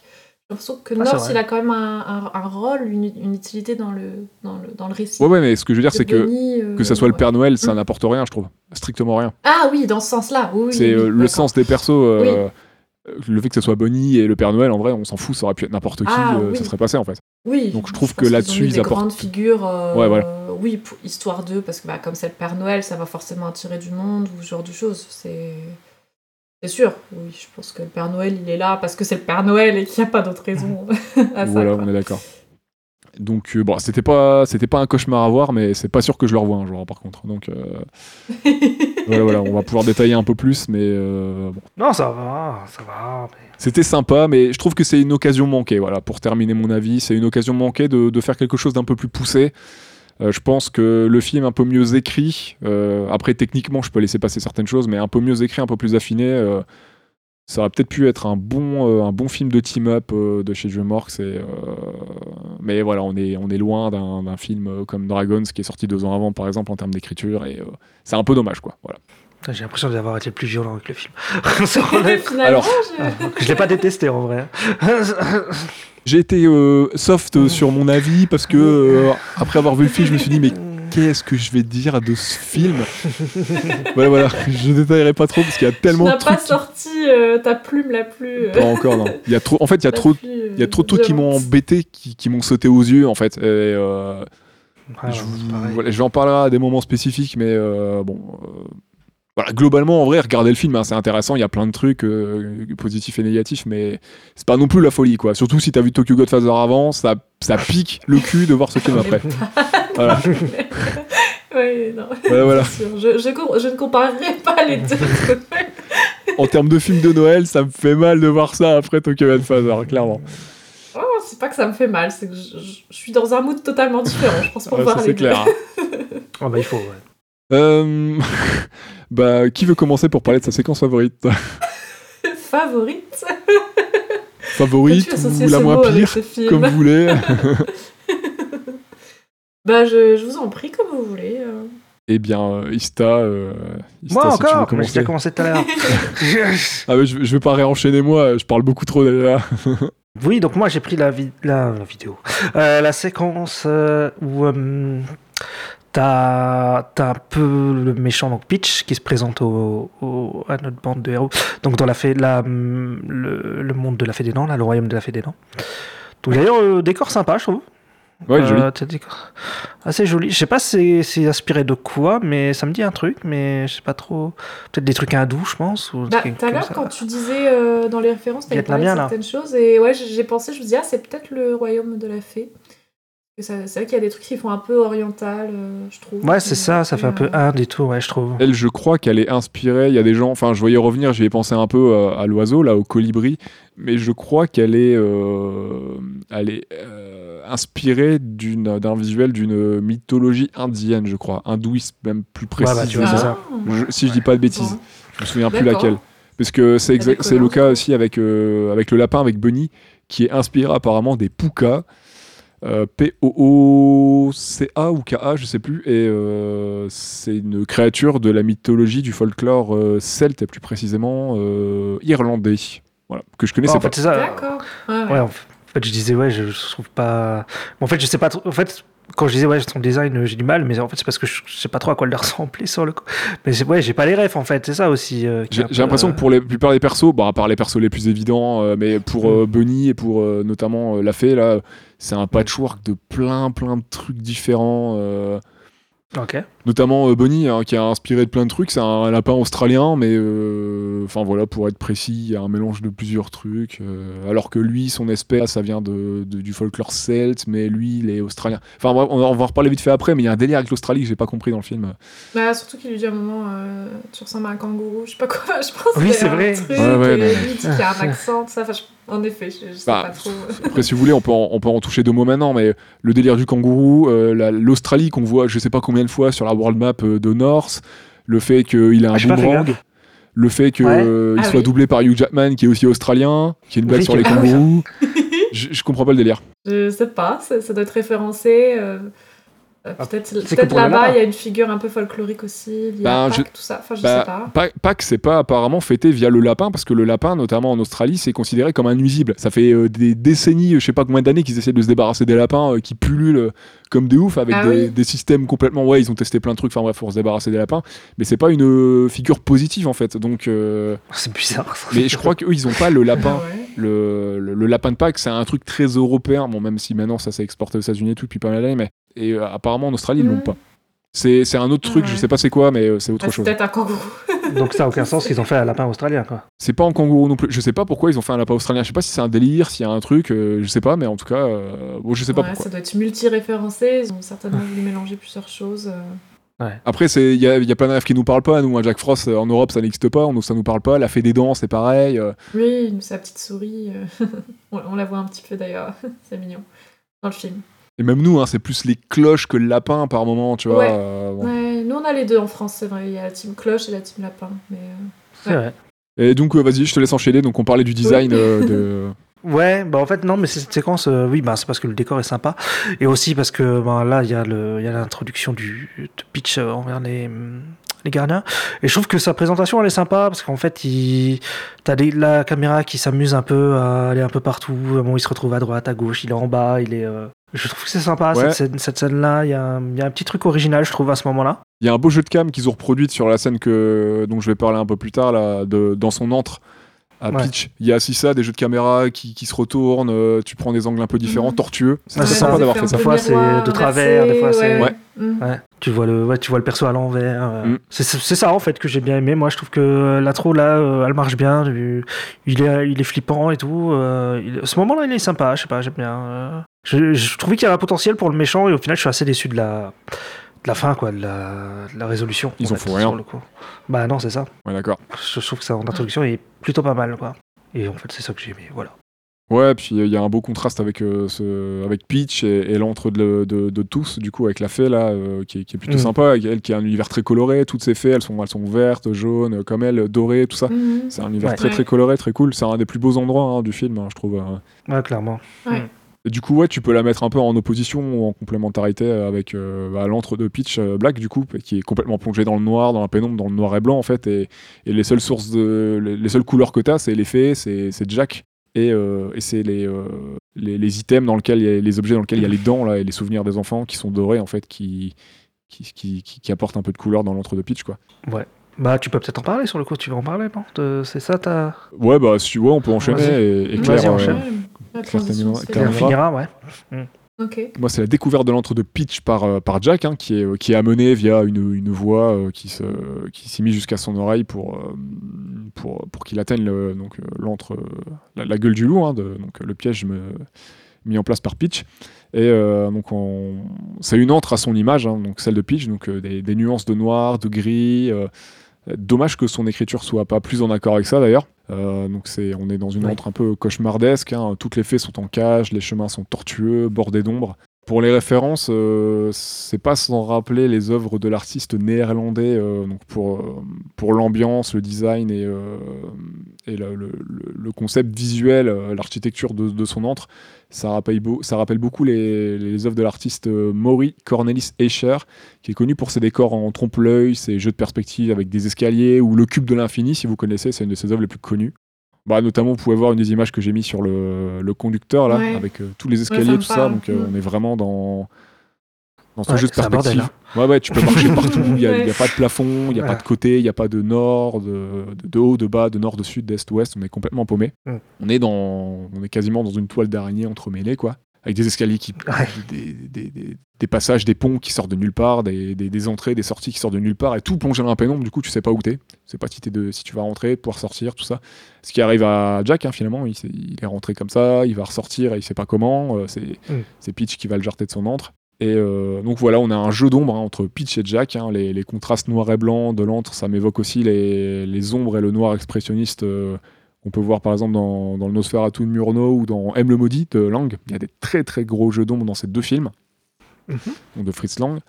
Euh, bon, ça, ça invoque aussi sûrement d'autres refs hein, en vrai, hein, mais, euh, mais elles sont tellement connues que c'est celles-ci qui me sont venues en tête euh, en premier vraiment. Et avec tous ces souvenirs de Fait des Dents, on est aussi dans un cimetière du souvenir. La mémoire, le souvenir, le besoin d'exister, ça sera au cœur de cette séquence. Donc c'est voilà, on est dans une rencontre en tête à tête entre deux persos miroirs. Euh, ce qui est drôle puisque Peach est techniquement plus proche de Sandman que de Jack Frost. hein. c'est vraiment le miroir normalement techniquement de Sandman. Mais euh, dans son écriture, je trouve qu'il est beaucoup plus proche de, Jack. hein. Ce sont des, persos de l'ombre tous les deux, presque inconnus pour l'un, mais à la fois craints et oubliés pour l'autre. Euh, Jack souhaite être reconnu et vivre des enfants. Il apporte la joie, la neige, l'espièglerie, les glaces, la farce. Euh, là où Peach, lui, il veut simplement retrouver sa gloire passée. C'est tout ce qu'on sait d'un âge d'avant les gardiens où sa force était grande et il faisait régner la terreur sur les enfants. On sait pas à peu près, on sait que c'est entre 3 et 400 ans, euh, même un peu avant, mais on sait pas où on est, si c'était des colons ou pas. C'est, J'arrive pas à situer. euh, C'est au peu- Moyen-Âge, apparemment, ils le disent plusieurs fois, mais alors oui, quelle période exactement c'est un peu c'est un peu bizarre quoi Mm. et on sait même pas exactement où on est on sait pas si on est en Australie aux États-Unis je, je saurais pas dire Euh, donc on a une grosse pression de la part de Peach sur Jack hein. c'est appuyé par une mise en scène et une DA euh, soignée je me dis que dommage de pas avoir pas plus ouais, poussé le développement de ces deux persos plutôt que de se farcir les autres gardiens Euh, on aurait pu vraiment se concentrer sur ces deux là et je pense qu'on aurait peut-être pu avoir une belle dualité un beau Ah, C'est quand même, les, quand même les, deux persos les plus développés du film. hein, je pense, Jack, oui. pff, pas tellement. Ouais, hein. Ouais. Ouais, malheureusement. Ils Pas tellement. Quand même pas mal, commencé pitch, à hein. vouloir instaurer cette dualité, mais c'est pas. Un, c'est un pas peu plus, mais pas assez, je trouve, pour en faire un vrai Mm. antagoniste bien marquant. Quoi. Mais le film, il est trop court, je pense aussi. Il dure 1h20. Ouais, il y a trop de choses dans ce film. Ouais. Voilà, bah pour terminer, je trouve que c'est une séquence pivot hein, du film. hein. C'est une des meilleures, je trouve, une des meilleures séquences qui est complémentaire à la tienne. C'est un peu un- encore un jeu Ouais. miroir, un- les choses qui s'inversent. hein. On passe d'un univers coloré euh, chez La Fée des Dents à un univers complètement sombre. Avec, euh, avec le, le peu de couleurs qui est apporté par Jack, le- les, dents et les fées. Mhm. Donc c'est un piège hein, pour Jack qui l'amène en retard auprès des gardiens, hein, ce qui provoque un raté de la fête de Pâques. Les gardiens vont lui reprocher, euh, alors que c'est Peach le coupable, hein, voilà. Et Jack sera rejeté alors euh, qu'intégrer les gardiens n'était déjà pas son choix de base. C'était imposé par, par euh, l'homme de la lune. Donc euh, on se demande vraiment qui sont les baltringues hein, dans cette histoire. hein, et euh, et c'est encore la victime qui se fait bully. hein. Voilà, voilà. Je trouve qu'il y a des choses sympas aussi dans cette scène. Enfin, j'aime bien. C'est simple, hein, mais j'aime bien l'entrée aussi de l'antre, qui est un, lit en fait euh, en Mm. bois, enfin un sommier comme ça cassé. J'avais pas fait gaffe au début, c'est en la revoyant quand. Je sais plus. Enfin, euh, sur le. Enfin, à un moment, on revoit l'entrée, je dis ah putain, en fait, c'est pas mal, c'est des lattes, un vieux lit, etc. Donc la peur sous le lit, etc. Ça, ça- Ouais. ça- ça fait sens. Et une scène que j'aime bien aussi, c'est quand Peach il disparaît, il se retire dans l'ombre et on voit plus que ses yeux et son sourire euh, quelques secondes en, en lumière et qui s'éteignent. Je sais pas si tu Je vois vois, la scène, mais j'ai j'ai bien aimé aussi ce. C'est très court, mais j'ai trouvé que c'était une bonne idée. Ça rendait bien. Ah, Ils ont vraiment des très très bonnes idées, hein, mais euh, je pense que déjà un design différent, et on va en reparler du design vite fait de Pitch tout à l'heure. Ouais. Euh, un design différent, euh, parce que là j'ai vraiment l'impression de voir un Hades version Wish. Quoi. Tu lui mets les cheveux bleus, c'est Hades en 3D en version pas beau. ah ouais J'ai C'est, pas pensé euh, en voyant le film. C'est les deux mêmes persos, hein, ils sont en noir et en blanc, sauf que Hades il est drôle, Ouais, Hades, il a ce côté beaucoup plus fun, ouais. il est hyper fun et tout. euh, chaque séquence où il est là, tu te délectes de le voir. C'est ce qui est le plus limite le plus drôle dans le film Hercule. euh, il est vraiment Mm. hyper gaulerie quoi. Là non, euh, tu sens que c'est un méchant sérieux. T'as envie que ça pousse. T'as t'as envie que j'ai envie qu'il pousse le vice avec lui, qu'il pousse la chose. Mais le problème c'est que sur quoi sur, sur quoi sa méchanceté repose, moi j'ai un problème avec ça. On va en reparler. Et, euh, et il est pas assez poussé, son design il est trop. Bah, comme disait Ista, enfin, c'est vachement mou, c'est plat. C'est euh, c'est dommage, hein, parce que. Bah oui, oui. Ça a vraiment un Je mélange. qu'il a du potentiel, hein, le méchant, moi, je trouve. C'est un mélange de Hades, de Vincent Cassel et de. Je disais quoi Benedict Cumberbatch? C'est très bizarre. Il y en a un Voldemort aussi, je trouve. Ouais, il y a un petit air Voldemort. ouais, mais- Mais Ouais. je suis d'accord, surtout qu'ils ont, je trouve qu'ils ont trouvé des visuels plutôt cool en fait pour les autres persos. Moi, moi c'est quand même toujours une part importante pour moi les antagonistes dans les films. Et là, je suis- même au niveau visuel, je suis d'accord. Il incarne rien de spécial, il a rien d'original quoi. C'est un homme euh, avec les cheveux noirs, avec une cape noire. Enfin, tout ce qu'on peut imaginer d'un antagoniste classique. euh, Qui a au une vu de tête ce grise. qu'ils ont fait. euh, Comment? J'ai dit qu'il y a une tête grise. oui, ça, il est vraiment. euh, voilà, je, je suis Monsieur Gris. Euh, mais au vu de ce qu'ils ont fait avec les autres persos, je trouve qu'ils avaient des. Enfin, ils ont voulu créer, je trouve, à chaque fois une identité visuelle propre à chaque perso. Et là, son entre est très cool, comme tu le décris, Romain, dans, dans ta, dans ta séquence. Mais le visuel du personnage en lui-même, c'est pas, c'est pas fou, quoi. Genre, c'est pas mémorable du tout. Euh, voilà, à la fin du film, c'est pas celui dont tu te, dont tu te souviens, quoi, malheureusement. Non, c'est vrai. Bah écoute, si tu veux, on peut passer à ta séquence. Et après, on reparlera un tout petit peu de trois petites choses propres au personnage. Ça marche. Bah écoutez, moi j'ai choisi la, alors ce que je décris comme euh, la scène de l'éclosion de Jack et sa véritable nature. Donc quand les enfants euh, croient enfin en lui. Ça commence dans une chambre d'enfant, donc la chambre de Jamie. Euh, J'aime bien cette scène, je la trouve assez touchante puisque c'est une scène euh, sans artifice, très simple. Il n'y a pas de musique à ce moment-là. On voit juste Jamie euh, qui est en train d'interroger sa peluche euh, et qui lui demande de lui envoyer un signe, de lui prouver qu'il a eu raison de croire. Ouais. Je trouve qu'on est vraiment dans le réel des émotions de, de ce gamin à ce moment-là. Euh, et je trouve vraiment c'est ce qui, qui incarne, le, je trouve, le mieux ce qui pourrait représenter l'enfance, en fait. Ce gamin tout seul dans sa chambre, en train de parler à sa peluche. Tu sais, il y a quelque chose de très intimiste et touchant, Ouais, ouais. j'ai trouvé. Avec voilà l'enfance dans sa simplicité, et puis on voit l'espoir et le doute quoi dans les yeux d'un enfant. Et bah perso ça m'a touché, j'ai enfin j'ai trouvé convaincant et je trouve cette scène assez déchirante finalement. Et on voit Jack du coup qui assiste à la scène hein, de, de l'extérieur et qui décide de lui envoyer un signe, donc à travers euh, la glace et la neige, hein, puisque voilà ça c'est les pouvoirs du Jack Frost. C'est stylé d'avoir fait ça. C'est très stylé, c'est très joli. C'est une des bonnes idées, hein. Ouais. Et puis c'est visuel, assez- c'est cool. c'est visuel, voilà, c'est poétique. On voit du coup un, petit lapin qui prend forme euh, euh, sous forme de glace et qui explose un petit peu dans, dans des confettis de neige. Puis j'aime bien, ça, ça fait sens avec Sandman qui lui aussi euh, exprime une idée à chaque fois via des images en fait, Oui. vu qu'il ne parle Oui, pas. oui, c'est vrai. Ouais, on ouais. reste dans ça reste cohérent en fait euh, c'est euh, il arrive à il arrive à s'exprimer finalement comme le Sandman Oui, c'est vrai. On sent que il y a peut-être cette inspiration-là en effet de la part de Jack. C'est vrai. Jamie, du coup, il retrouve espoir à ce moment-là et il finit par le voir. Donc euh, Jack, euh, il obtient alors tout ce qu'il a toujours voulu finalement, de la reconnaissance et quelqu'un pour le voir et croire en lui. Ouais. Donc j'ai trouvé ça assez émouvant puisqu'on arrive un petit peu à cette finalité-là de, tout ce qu'il a toujours voulu. Genre, euh, il, a, il, a- il- il peine à y croire et j'ai trouvé ça très, très touchant. Et en fait, du coup, cette scène, elle va s'en... Enfin, elle s'ensuit alors un face-à-face avec Peach où Jack finit par trouver sa vraie nature, euh, c'est-à-dire voilà, apporter du fun, de l'amusement, même dans les moments les plus sombres. Euh, et c'est grâce à Jamie et aux enfants, et la découverte évidemment de son passé et de tout ce qui va lui arriver durant cette, euh, aventure, qu'il arrive à réaliser cela. Donc on est un peu au point culminant en fait, le point culminant voilà, de toute cette quête identitaire. C'est finalement Jack qui sauve la situation, du moins qui sauve les autres gardiens, en conservant la flamme de l'espoir chez les enfants. Euh, il devient un peu le meneur et je trouve que c'est à ce moment-là qu'il crée sa propre identité de gardien en fait. Euh, il- je trouve Ah oui. personnellement qu'il va pas euh, il va pas intégrer un groupe parce que genre voilà enfin je sais pas comment dire se, se conformer aux autres je trouve qu'il va trouver sa propre voie et c'est lui qui va accepter que à partir de maintenant c'est un gardien et, et qui sait à quoi ça correspond et qui, que ça fait écho à, à ce qu'il a trouvé au fond de lui quoi je trouve qu'il y a plusieurs trucs un peu, un peu mignons aussi dans le film, euh, notamment par, par rapport aux autres gardiens. Je trouve que Jack, finalement, il a, il a un rôle important même pour les autres, qui leur fait ouvrir les yeux à différentes reprises. Il y a une scène un peu rigolote où il leur dit Mais c'est quand la dernière fois que vous avez vraiment passé du temps avec les enfants Tu Ah vois, oui. ils sont tous là, genre Mais attends, on est trop occupés à s'occuper du bonheur des enfants pour. s'occuper du S'occuper des bonheur des enfants, genre, tu sais, ils s'interrogent et même. Et je trouve ça sympa parce que finalement, Jack, qui est lui-même en quête de sa propre identité, il vient finalement un peu questionner les autres sur leur rapport à, à leur rôle, tu vois, à leur rôle de Ouais. gardien, à qui ils sont et ce qu'ils représentent pour les enfants. Et donc, ouais, je trouve que c'est dans l'affrontement contre Peach et à travers la quête de Jack que je vois vraiment l'accomplissement de ce, de ce dernier, donc de Jack. Bien, je comprends, je comprends ton point de vue, Nero, et personnellement, j'ai pas forcément vu les choses ainsi. Je crois pas que Jack il soit forcé à rejoindre l'équipe des gardiens. Bah c'est si, vrai qu'il est. Non, mais oui, bah attends, laisse-moi vas-y, vas-y, excuse- Enfin, moi, excuse-moi. je l'ai pas forcément ressenti comme ça. C'est vrai qu'il est choisi par l'homme de la lune, donc ça, ça lui est imposé en tant que tel, dans le sens où il est choisi pour être gardien. Mais me demande finalement, pourquoi d'ailleurs Non, mais le perso il se demande pourquoi à chaque fois. oui, voilà, bah, exactement. C'est pour Ouais. ça, au début, il est assez réfractaire et, et d'ailleurs, il se laisse pas influencer facilement, tu vois. Il prend pas ça à l'acquis en mode bon, bah, ok, je suis un gardien, tu vois.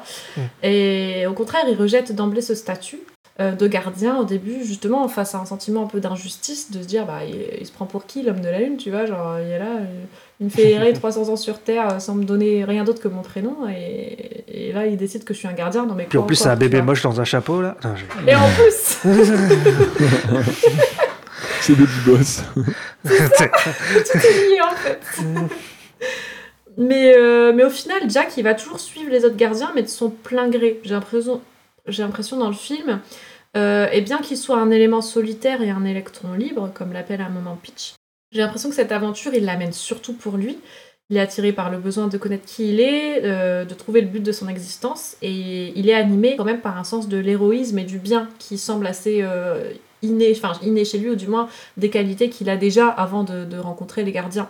Il se sent différent et à part de l'équipe, mais il est tout de suite touché par les catastrophes qui les touchent, et c'est ça qui le mène aussi à poursuivre un peu l'aventure à leur côté, tu vois. Euh, même si au début il est capturé de force par Norse parce que eux ils le voient comme l'hé- l'héritier des gardiens, donc euh, voilà, ce sera lui. Finalement, il le force pas après à, à- à- à- Enfin, il force pas Jack à les suivre, tu vois, tout au long de leur péripétie, c'est lui qui va les suivre un petit peu parce que parce que je vois, il est animé comme ça par un sort. Enfin, il va leur arriver des catastrophes à ses gardiens et, et, et Jack, finalement, ça le touche et ça, ça l'émeut et il, il- il fait partie de l'aventure et lui-même, il, il prend. J'ai l'impression qu'il y prend un petit peu goût. Bah, moi, en fait, mon petit souci là-dessus, c'est que, en fait, il a pas le choix de faire ça parce que ça fait 300 ans qu'il l'erre et qu'il n'y a aucun changement.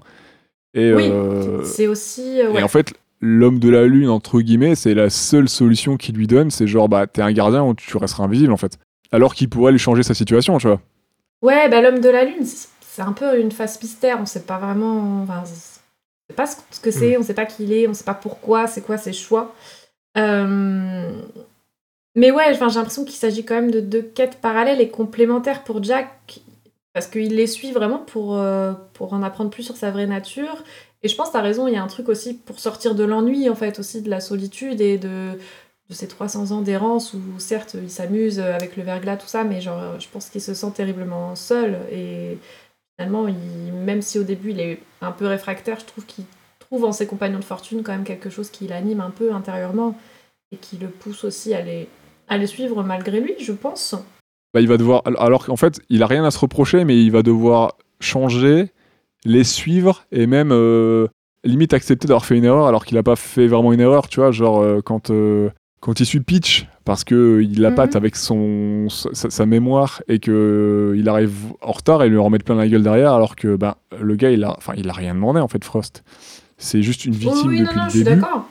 Mhm. et la manière dont c'est montré moi bah, en fait ça me saoule en fait je, c'est quoi le message en fait c'est quoi le message que je dois comprendre quoi dans ce que vous me dites euh, les scénaristes quoi Mhm, ouais, vois, c'est- après, c'est- lui la victime le- mais vous lui en mettez plein la gueule quoi en fait Je pense qu'il y a une différence aussi entre le regard que Jack a de lui-même et, et de lui-même par rapport aux autres et, l'image que Jack renvoie aux autres. C'est-à-dire que les autres gardiens, je pense qu'ils le considèrent comme le gardien élu un petit peu et ils attendent de lui tout de suite, je pense, quelque chose, un peu de magique qui va venir les sauver. Ils ont beaucoup d'espoir en lui et donc du coup ils le considèrent d'emblée, tu vois, comme un gardien et le traitent tel quel. Alors que Jack, en fait, il mène une quête totalement parallèle à ça il se considère pas encore comme un gardien, euh, il, il est pris dans le truc malgré lui et finalement il, il fait entre guillemets des erreurs qui n'en sont pas, tu vois, il se laisse berner par Peach qui le manipule, etc. C'est pas de sa faute, comme Après, tu j'ai dis. Et- j'ai l'impression qu'un perso comme Bunny, lui, il accepte pas. Non, il accepte pas. Ouais, alors lui, non, Ouais. non, c'est contraint en effet, mais, euh, mais North qui est un peu le leader, tu vois, il est un peu dans le truc et, Oui, et la fée, Oui, elle, l'accepte elle direct. aussi, elle l'accepte. mais même s'ils disent au début pourquoi Jack Frost, quoi. Moi, c'est ça qui Oui, me au début, il y a un peu ce truc genre, what Parce qu'ils sont hyper excités sur ouais, nouveau gardien et Qui tout. Et puis d'un ça coup, ça met euh, l'image de Jack Frost et fait oh non et tout. Mais pourquoi lui Mais j'ai l'impression qu'ils acceptent quand même le choix, tu vois, de l'homme de la lune. Oui, c'est un truc super euh, sacré, machin. Bah, c'est leur dieu. S'il l'a dit, s'il l'a dit, Ouais, c'est c'est que le c'est dieu, vrai. Et puis euh, voilà, enfin, il n'y a pas de. Mm. Du coup, je pense qu'ils attendent des preuves euh, concrètes de pourquoi Jack a été choisi. Si c'est toi, genre montre-nous un peu que t'es es le mec qui vient sauver la situation, même si c'est beaucoup Ouais. trop de pression sur les épaules de Jack. Et je, et je pense que c'est là tout l'intérêt aussi du truc, c'est que lui, ben, il est pas encore prêt et genre il sera prêt au moment où en fait il découvrira qui il est, etc. Et c'est ça qui est intéressant, c'est que pas un héros né, c'est pas, enfin, c'est c'est- Oui, un personnage qui arrive, qui est perdu, puis qui, qui a aussi ses propres problèmes et ses propres questions existentielles, et c'est ça qu'il va essayer de résoudre tout au long de l'histoire. on, on verra que on verra qu'il y a du ta gueule c'est magique aussi on va reparler juste après justement Et puis je trouve que c'est vraiment l'un des- du coup les thèmes les plus essentiels du film. Finalement, c'est trouver sa place, même si ça paraît être un thème simple. Mais moi, perso, ça m'a vraiment touchée. Enfin, c'est un thème qui me touche particulièrement, donc euh, j'ai, je sais pas, son histoire à Jack, elle m'a, elle m'a, enfin, elle m'a convaincue, même si c'est simple, même si ça paraît euh, obvious à certains moments. Moi, ça, ça m'a parlé. Et l'affrontement du coup final contre Peach, elle détient la clé de tout ce cheminement. Jack aide les enfants à accepter leur peur. J'ai le sentiment qu'il ne leur demande pas de ne pas croire en leur peur, mais de les accepter. Enfin, du moins, c'est comme ça un peu que je vois les choses.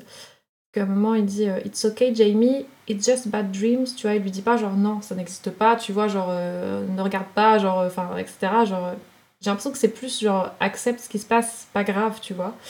Euh, c'est d'ailleurs ce que Jamie, le, le gamin, du coup, il dira un peu plus tard à Peach. Il dira I do believe in you, I'm just not afraid of you. Donc, tu vois, c'est pas en mode euh, je crois pas en toi, t'existes pas. C'est je sais que t'existes, c'est juste que là, euh, là, J'ai prends conscience et j'ai plus peur de toi à ce moment-là. et moi il est là mon problème Ah ouais. c'est que ils font de l'antagoniste du, du, du film les cauchemars. Ils montrent dans le film que les cauchemars et la peur, c'est mauvais, c'est un antagoniste, alors que c'est une des choses les plus naturelles du monde. Alors que dans les défenseurs, on a deux putains de fêtes marketing. Tu vois, enfin, en fait, elle est où le... Enfin, le truc, c'est qu'ils te montrent quelque chose de tout à fait normal comme la peur. Voilà, et le cauchemar, qui est, si tu fais un cauchemar, c'est c'est toujours mauvais de faire un cauchemar. Mais si ton corps, ton cerveau fait un cauchemar, c'est qu'il y a une raison, c'est une réponse à quelque chose. C'est quelque chose de tout à fait naturel. Et envoyer le message à. Parce que c'est un film qui est très binaire pour les enfants. Et en fait, il est là le souci. Quand t'es adulte, tu peux avoir du recul. Mais quand t'es enfant, si on te dit euh, bah, faire des cauchemars, avoir peur, c'est pas bien, bah en fait, si, la peur, ça sauve des vies, c'est tout à fait naturel, c'est normal. Et de faire, moi, d'antagoniser ça, moi, ça me saoule un peu. ok. Parce C'est que bah, Ouais, c'est- pas ouais. mal. Et en fait, Mhm. il traite pas, il traite pas Peach à la fin. C'est j'ai plus peur de toi, tu deviens invisible, t'as plus aucune raison d'être, casse-toi. Et ça, euh, je trouve ça nul en fait. Bah, tu peux le voir aussi dans le sens où il a vaincu sa peur aussi. Par ouais, exemple. Ouais, c'est mais ça. Moi, je, je suis, je suis- Ouais, vas-y, excuse-moi. en fait, le truc c'est que lui, il redevient de nouveau plus rien en fait. Il disparaît et euh, c'est comme si les enfants n'avaient plus peur en fait. Mais En fait, pour moi, ça marcherait si ce serait juste le marchand de sable contre lui. Parce que là, ce serait deux trucs qui s'opposeraient, qui seraient euh, contraires. Et, bah, c'est Ouais, si c'était si c'était cauchemar vraiment affrontement binaire genre cauchemar contre beau rêve éventuellement, tu vois. Mais voilà. là, c'est Mm. vraiment tout, tout tout tout. En fait, si c'était juste un boogeyman avec un message un peu plus un peu différent derrière, ça me dérangerait pas. Euh, Des fois, quelque chose de très Mm. binaire, c'est très cool. Il y a plein de films très binaires que j'aime bien. Aucun problème, hein, c'est pas ça le souci en soi. Mais euh, Là, ouais, non, c'est vraiment tourner la peur euh, avec un perso aussi assez peu développé parce que tu sais même pas vraiment pourquoi il fait ça. En Mm. fait, il a une origin story dans les livres et tout qui est ultra intéressante. En fait, c'est un perso qui a été corrompu à la longue et tout. Mais ça, dans le film, ça aurait peut-être pu être intéressant qu'il le développe un peu pour peut-être assouplir ce personnage et pas juste Mm. en faire c'est un méchant. Lui, ça représente la peur. Il veut annihiler euh, enfin, la, la croyance des enfants en, en les fêtes et leur espoir. Enfin, alors que l'espoir et les fêtes, euh, pff, ça n'a rien à voir. Enfin, c'est deux sujets qui, pour moi, qui, qui- c'est deux thématiques En différentes. fait, c'est toi, ce... c'est Hein ça? C'est c'est toi, euh, Pitch Black. Mais non, mais en fait, ça, ça m'embête vraiment de juste euh, antagoniser un truc aussi naturel et normal, Mm. alors que, euh, enfin, ils auraient pu faire un Bad Santa, euh, je sais pas. Enfin, il y avait d'autres sujets, je pense, un peu plus fins à traiter, quoi, que juste, euh, Ouais. bah, il nous faut un mec en noir, euh, il fait des cauchemars et la peur et c'est tout, quoi. Enfin, Ouais. Ils auraient pu prendre euh, ouais, bah, Halloween. bah, par exemple, tu vois, Tu éventuellement. vois Oui, ça aurait fait sens par rapport à Noël, si tu veux, tu vois, Fête contre Ouais. fête, euh, je vois. par Ouais. exemple. Bah, je suis d'accord avec. Enfin, je sais pas, je suis nuancée. Je suis d'accord avec ce que tu dis. Je trouve qu'ils ont et- pas traité leur personnage à la fin. C'est juste, Ouais. on l'évacue Ah. sans trop Ah, bah, l'évacuer, ça, euh, et c'est tout. moi, c'est tout le problème que j'ai avec le film. hein. Ouais. C'est que le seul perso qui est Mm. développé, c'est Jack Frost. Et c'est tout. Et à côté, aucun personnage n'est développé. Et Peach, son traitement, c'est juste, on a un méchant et à la fin on l'évacue, mais on- en fait on traite pas le problème, on traite pas le truc. C'est juste, on a plus peur, bah voilà, c'est tout, tu deviens invisible. Ouais. Ouais, voilà. Bah, je suis assez d'accord un peu sur ça. J'aurais préféré en fait un discours quand même plus inclusif sur les sentiments plus sombres en fait qui peuvent être liés à l'enfance et qui sont totalement normaux comme tu dis, la peur, la tristesse. euh, C'est tout le à fait normal, hein. J'ai l'impression qu'ils essayent, mais c'est c'est survolé, et c'est pas c'est pas assez pas hum, pas, pas assez euh, creusé. Je pense que, comme je disais tout à l'heure, malheureusement, le sous-développement du personnage de Peach est responsable en partie de ce manque-là. Mm. Par contre, je crois pas forcément que le discours. Enfin, c'est mon ressenti, hein, mais je suis pas sûre que le discours du film soit la peur n'existe pas et c'est mal. J'ai plutôt l'impression que c'est elle existe. C'est pas, c'est pas un fatalisme, tu vois, la peur, on peut la combattre et l'accepter. J'ai l'impression que c'est le discours qu'ils essayent de donner à la fin, etc. Mais c'est maladroit. Ah, peut-être, ouais. Bah, moi, je le vois comme ça aussi. Je le vois plus comme Claire, hein, sur le coup. Ouais, Hmm. je suis d'accord. Et pourtant, tu vois, même si je te dis ça, il y a des éléments que je trouve un peu contradictoires avec ce que je dis et qui m'ont un peu tiqué. Par exemple, le fait qu'à la fin, ils disparaissent totalement. Là, là j'ai j'ai eu- j'ai eu aussi un problème avec le fait que Pitch Black devienne transparent, etc. Alors que finalement, le gamin lui a, lui a dit croire en lui, mais il n'avait plus peur. Alors après, est-ce qu'il existe juste à travers la peur et du coup, finalement, euh, il devient invisible Je pense, je pensais pas qu'il deviendrait forcément invisible. Je pensais qu'il fuirait mais, mais pas que les enfants, tu vois, enfin, comme à l'époque, Mm. repasseraient à travers. Enfin, qui seraient invisibilisés, quoi. Ça, je trouve ça dommage. S'ils avaient plutôt pensé à un personnage qui fait peur et pas un personnage qui représente la peur, ça m'aurait moins gêné. Et si c'était plus servi des cauchemars, parce que là dans le film, on est d'accord, les cauchemars, ils n'existent pas. C'est ils Ouais, utilisent ses pouvoirs pour euh, euh, casser ouais. les couilles au, Ouais. casser les, les- les pieds Ouais. aux au gardiens, mais c'est tout en fait. Tu le vois jamais vraiment faire de cauchemars et tout. En fait, tu sais pas vraiment à quoi sert ce perso. Tu, ils te En disent. fait, euh, juste au tout début, la première fois que tu le vois, juste il transforme un. Tu vois un gamin là, il a un truc de Ouais. sable au-dessus de la tête Ouais. et il le transforme en noir. quoi. C'est c'est le seul En truc fait, que t'as. voilà, il, il utilise les pouvoirs du Sandman pour. euh, pour, pour pouvoir euh, app- à- à incorporer le Sandman et ses, ses Mm. pouvoirs euh, et se servir Mm. des rêves qu'il transforme en cauchemar. L'idée est pas mal, hein, mais. Je pense qu'ils auraient peut-être dû un peu plus traiter ça, justement. Ouais. Ouais. Et là, j'aurais, je pense j'aurais pas eu de soucis. Ouais. Puisque la, la- la peur aurait. Enfin, il aurait pas forcément représenté la peur, il aurait amené la peur, il aurait causé cette peur. Là, le fait que ça soit limite lui la peur, j'ai un souci avec ça parce que ils, en fait, ils ont pas vraiment traité cet aspect-là et on aurait peut-être dû le Mhm. voir un peu plus provoquer quelque chose chez les enfants. Là où juste voir des ampoules s'éteindre sur un, une world map, euh, je m'en fous, ça raconte pas grand-chose finalement. J'aurais voulu le voir euh, un peu plus. Je parle pas forcément de scène d'action, mais euh, plus utiliser sa, ses compétences et avoir quelque chose de concret sur les enfants que juste bah ils vont plus croire au Père Noël. En vrai, je m'en fous, ils peuvent arrêter de croire au Père Noël. Enfin, ça, ça n'aura pas de conséquences parce qu'après tout, les adultes dans le film, euh, en fait, le, tu vois, le traitement avec les adultes, il est pas traité. On sait pas si eux, euh, ils- enfin, l'enfant il croit plus Il au Père Noël. euh, techniquement, il rejoint le rang des adultes et c'est pas grave, tant pis en vrai. On s'en fout, ça change rien. Ouais. Après, j'ai pas l'impression. Il y a ouais. pas de conséquences. En fait, ce qui est un peu ambivalent, c'est qu'ils ont pris des figures, euh, des grandes figures voilà, de, la, de la mythologie, de, enfin, de, du fantastique, du folklorique, ce que tu veux. euh, qui... Mais en fait, ils représentent. Enfin, j'ai l'impression qu'il y a ce truc de je crois au Père Noël, je crois pas au Père Noël, mais il est pas censé vraiment incarner juste le Père Noël. C'est ça. comme il disait, plus une figure d'émerveillement qui est un des, un, un- un des, une des facettes importantes de la de l'enfance, genre la C'est ça, ça, c'est pas assez traité, etc. ça. Et en fait, euh, on l'associe peut-être trop à la figure du Père Noël, Alors qu'en fait, ils représentent quand même des, des grandes idées, des grandes. euh, C'est ça, ils sont censés représenter des choses. hein. Ouais, ouais, de- Tous, c'est la mémoire. Je crois que Bunny, c'est euh, la renaissance, l'espoir. Ouais, c'est ça, le Avec en fait, euh, Frost, ouais. je crois que c'est euh, l'amusement, l'espièglerie, le- Voilà. l'enfance. Donc c'est toutes des choses très, très- qui définissent en fait l'enfance et qui sont très importantes, des piliers de l'enfance en fait, Mm. qui sont incarnés par ces figures-là. Euh, mais c'est pas vraiment le fait de plus croire au Père Noël, c'est- c'est le fait que s'il croit plus au Père Noël, ben cet enfant il est plus émerveillé et du coup il perd Il euh, adulte. un truc. Voilà, tu vois, il devient adulte avant l'heure, je sais pas, mais c'est- c'est c'est peut-être Ce qui n'est pas grave en soi, en fait, tu vois. Mais c'est ça le truc. Il y a un souci de traitement, je trouve, des thématiques. Ouais, peut-être, c'est vrai. Après, euh, c'est vrai que je le vois avec mes yeux aujourd'hui de- d'adulte, donc peut-être je. Peut-être enfant, ça rem- il y a certaines choses qui m'auraient. euh, J'aurais fait des raccourcis que j'aurais peut-être pas euh, dû faire. Enfin, comme tu dis, euh, on fait pas le même traitement d'un film quand on est adulte que quand on est enfant. Peut-être il y a des choses. euh, Après, c'est pas foncièrement grave, mais c'est juste Ouais. que bon, c'est un peu dommage, quoi. Voilà. Non, mais je comprends vraiment. Je me prends euh, peut-être trop la tête pour un film pour les enfants, mais pour moi, c'est pas parce que c'est un film pour les enfants que tu peux les. pff, C'est pas Ah, une il excuse. pas- je pense pas qu'il soit que pour les enfants, c'est un film familial, c'est sûr. Après, euh, je suis. Enfin, quand bien même, moi j'ai vraiment apprécié le film, euh, je, je trouve que l'antagoniste, vraiment, c'est ça pêche. Et c'est ça qui vient un peu tout, tout casser. Euh, et qu'en effet, il y avait des choses. il- Ils ont commencé à mettre des choses en place qui pourraient être cool et c'est pas assez exploité. Et du coup, du coup Ouais. le méchant, il est assez vite, euh, il est assez vite passé aux oubliettes Expédié, et ouais. c'est dommage, c'est dommage. Mais, mais bon. Enfin, bon. En tout cas, pour conclure ma scène, ça reste un scénario très prévisible, je le reconnais. Mais comme je disais tout à l'heure, euh, moi je trouve le film, il a quand même quelque chose de touchant, des univers fantastiques, féeriques, jolis, des personnages secondaires attachants, et je me suis vraiment laissé prendre. C'est pas le film de l'année, je le reconnais. Hein. Il innove rien de particulier. Euh, il surfe sur le succès bah ouais, des figures mythologiques euh, bien connues, bien qu'ils choisissent pas forcément en son héros une figure très connue, du moins euh, mondialement. Jack Frost, c'est pas forcément une figure folklorique très très connue. Ah, c'est surtout qu'en France et en Europe. hein. Après, Frost, il est rien qu'aux États-Unis, c'est très connu. hein. Ça fait vraiment partie du folklore euh, anglo-saxon. Ah Ok, bah peut-être pour ça. Euh, quand- du coup, ça mais- fait quand même déjà plusieurs centaines de millions de personnes, c'est pas Mm. mal. Non, non, si, euh, en, en termes d'anglo-saxon, c'est très connu. C'est vraiment un truc un peu euh, Mhm. européen. Ouais, hein. mais quand t'es gosse, je sais pas si c'est le truc. euh, Ah, si, non, si, c'est- Bah, chez nous, non, mais je, oui, chez Ouais, genre, ok. Ouais, oui, Ouais, c'est ouais, si. Si, c'est très connu. Hein. Ouais, il y a pas de souci là-dessus. Mhm. ouais, ouais. Ouais, ouais, donc voilà, peut-être ça surfe un peu sur le succès de ces figures-là, où tu te dis, ah, on va aller voir un film où il y a le Père Noël, le lapin de Pâques, etc. Comme nous, mais on l'a fait des dents, on l'a pas, nous c'est la souris, Ouais. c'est ça, ouais, ouais, ouais, par exemple. tout à fait.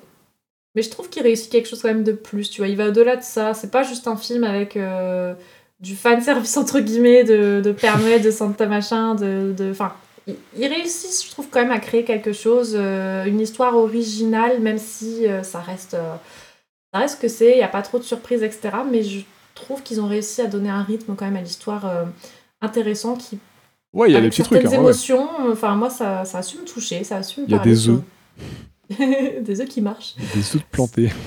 Sur, enfin, sur beaucoup de choses, ça a su me cueillir en tout cas. Euh, mais voilà, évidemment, il y a des choses qui pour moi restent euh, pas finies, enfin pas abouties, notamment autour de Peach. Et Ouais. pour ça, moi c'est dommage. C'est un peu frustrant. hein. J'aurais vraiment Ouais. voulu qu'il y ait voilà, un, y a gros truc entre les deux. hein. C'est ça. Un petit point, euh, est-ce que vous avez un perso favori Il y en a qu'un qui est développé, donc on a tous le même. Salé, salé, salé C'est pas moi qui suis très salé aujourd'hui. ça. Bon, bon, on va dire Frost, hein. on a peut-être pas besoin de leur je développer. pense hein. que- Euh, Je pense que je dis un peu ce que j'avais à dire. On a un peu, ouais, on a pas, pas mal développé dessus, mais je sais pas, ouais. Vous avez d'autres choses à dire sur lui? Bah non, mais comme tu dis, ouais, ça, c'est le seul auquel. euh, Enfin, non, en vrai, c'est pas le seul personnage qui m'a touché, hein, mais comme tout est centré autour de lui, Mm. je suis vraiment. son- Enfin, il a quelque chose de touchant, tu vois, d'un peu. Hmm. Enfin, t'es- t'es touché par l'injustice qui le touche lui-même, enfin, par, euh, Ouais, ouais. par cette quête existentielle, etc. Enfin, ça peut faire écho à des choses chez nous. Enfin, c'est. C'est facile, je trouve, de se mettre à la place du personnage et de, Mm. de ressentir les choses avec lui, quoi. Ouais, sachant qu'en plus, il est pas problématique. C'est pas, un- c'est un perso bon, c'est juste un perso espiègle qui fait des vannes. Mais euh, c'est un perso super sympa, c'est un perso farceur qui fait des trucs chouettes, qui apporte le sourire, même s'il le fait un peu en mode bourrin, avec euh, en givrant les pièces des gens en dessous d'eux, qu'il est, enfin, quand il les fait glisser sur le bord de la route, tout ça. Il se mange un canapé dans la gueule, j'ai En vrai, c'est un peu dangereux ce qu'il fait avec. euh, Mais c'est pas un perso avec, mauvais. avec Jamie, là, Il quand est bon il sur la route et tout. Voilà, Ouais. il est chaotique bon, c'est un perso farceur, mais c'est pas un perso mauvais. Donc en fait, c'est cool. En plus, t'es- il est cool à suivre en vrai, Et c'est encore peut-être un peu plus frustrant qu'il n'y ait pas quelque chose, un, un vrai ping-pong avec, euh, avec, euh, avec Peach finalement, tu vois. Ouais. Surtout qu'il y a. Ouais, c'est un peu développé. Euh... À Peach, à un moment, il lui parle, il lui dit t'es comme moi, etc. Donc euh, il y aurait moyen de. Ouais, on, était, on est solitaire, etc. Je pense que Si s'ils avaient viré un ou deux persos, euh, il y aurait eu moyen de, de faire un truc euh, un peu plus, un peu plus Ah oui. sympa. Il y aurait eu un peu plus de temps euh, pour, Bah, les ça. développer et, et même les développer simplement, mais au moins peut-être faire monter la sauce différemment. Et, euh, Ouais. En fait, on n'y croit jamais, je trouve, au basculement de Jack éventuellement vers le côté sombre. Enfin, je pense que c'est ce qu'ils ont essayé un petit peu d'amener, tu vois, genre la, tenta- la tentation de Jack, tu vois, éventuellement Ouais. pour ce côté plus chaotique, mauvais, tu vois. Euh, parce que c'est vrai que Peach, il, il a des propos qui font écho à ce que lui-même vit. Finalement, on n'y croit pas parce que. Bah, ce qui est pas mal, Jack, je pense que c'est vraiment fondamentalement une bonne personne et donc il n'est pas attiré par ce côté euh, très dark, quoi. Mais du coup, il n'y a pas trop de. enfin, avec le méchant, du coup, ça marche pas, quoi. Il n'y a, y a pas- y a pas cette tension où tu sens qu'il pourrait vraiment avoir une influence sur notre personnage, quoi. Il y a aucun moment où, y a, où tu, tu sens qu'il est prêt de craquer, même quand il est, Exactement. il est dans le désespoir, son bâton il pète. Il est toujours bon, en fait. La seule Oui. petite erreur qu'il fait, c'est qu'à un moment, il le suit, euh, il a un écho, il est, Il, est amené par la voix, mhm. la voix de sa sœur dans son souvenir, et c'est tout. Mais finalement, euh, il fait une petite erreur, mais Là, ce qui est pas un mal, en fait, parce que finalement, s'il avait pas vécu ça, euh, il Ah oui. connaîtrait pas son, son background, et c'est ça qui l'amène, en fait, Mm. après à éclore et à trouver sa véritable nature. Donc, il a bien fait de faire cette erreur, entre guillemets, tu vois. Et, et je trouve ça cool, d'ailleurs, dans ce sens-là, où son erreur, enfin, même si tu as raison, elle est très. euh.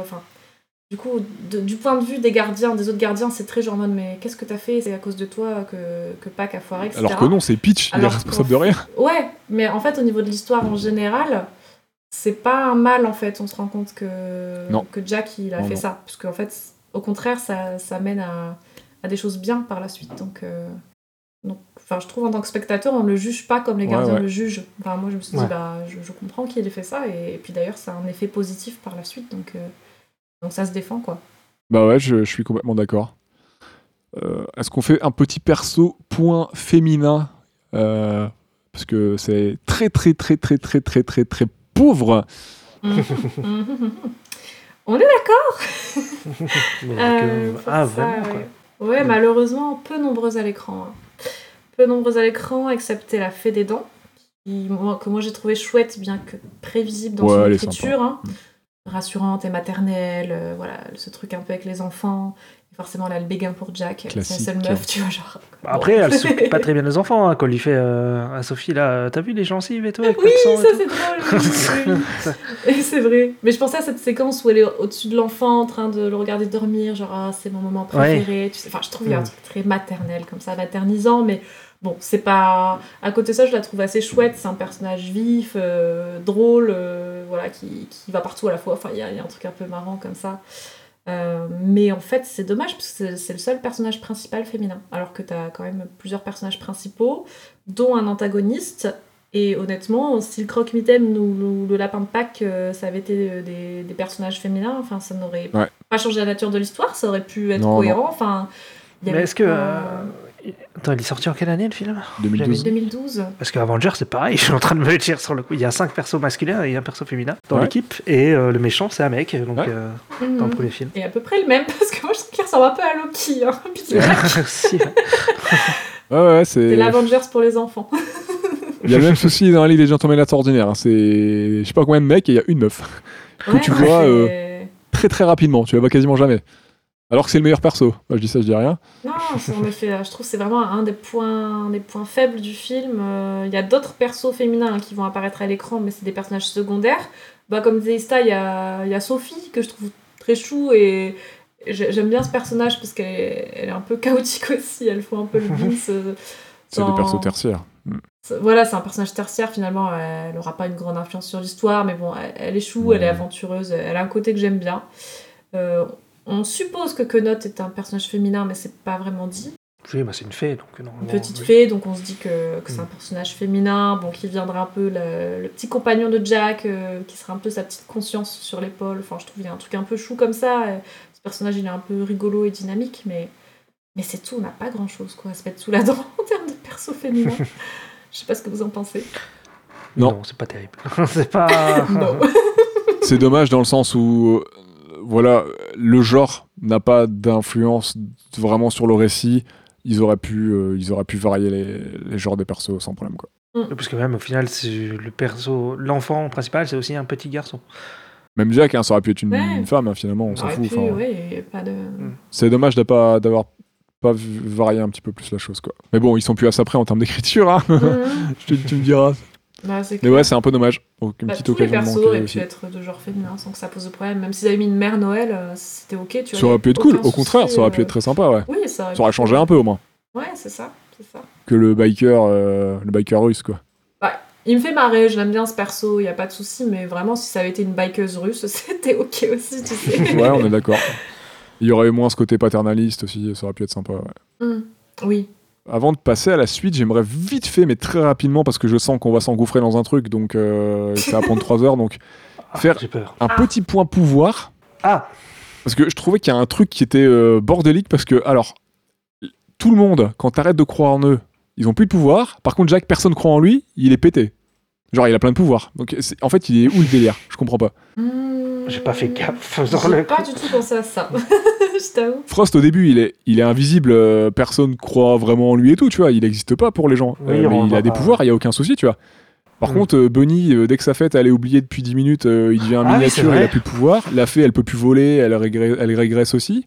Euh, Mhm. Enfin, du, du coup, et, et c'est pareil pour Peach. Peach, euh, du coup, dès que les gens cessent d'avoir peur, il a quasi plus de pouvoir, il devient invisible. Du coup, euh, en fait, euh, voilà quoi. Hmm. Je comprends pas le délire. Ah, bah, Elle est où la logique? Après, Jack. Il est cheaté, Jack Frost.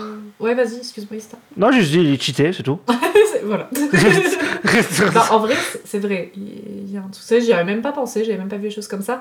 Après, ils le disent plusieurs fois qu'il développe un peu sa force et à un moment, il dit Ah, je savais même pas que je pouvais faire ça et tout. Enfin, peut-être au fur et à mesure euh, qu'il est dans sa quête un peu d'identité de gardien, il devient de plus en Bah non, plus parce qu'il est. bah non, mais- et depuis le début, il a des pouvoirs. Ouais, ouais, il même en a avant qu'il soit gardien. début.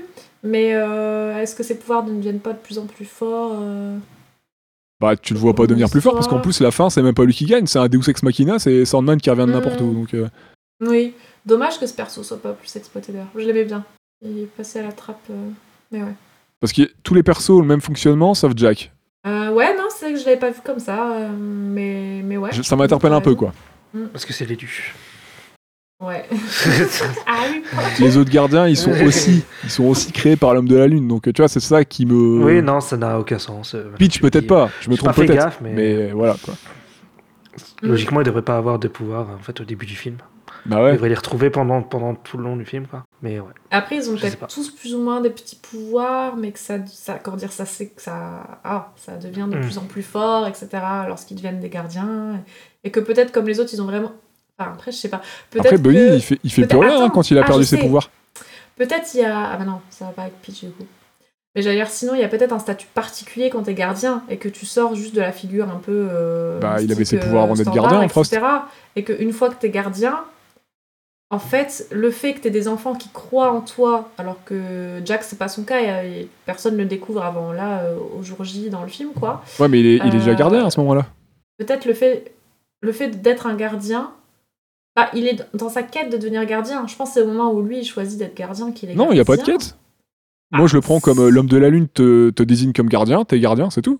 Ah, Ouais, l'ai c'est juste que les autres- hein. C'est juste que c'est juste du qu'il doit, statut, mais... mais je pense que l'homme de la lune. il doit faire Ouais. ses preuves pour les autres, mais on s'en fout de la vie des autres. Non, si l'homme de la lune autres, dit t'es gardien, t'es gardien.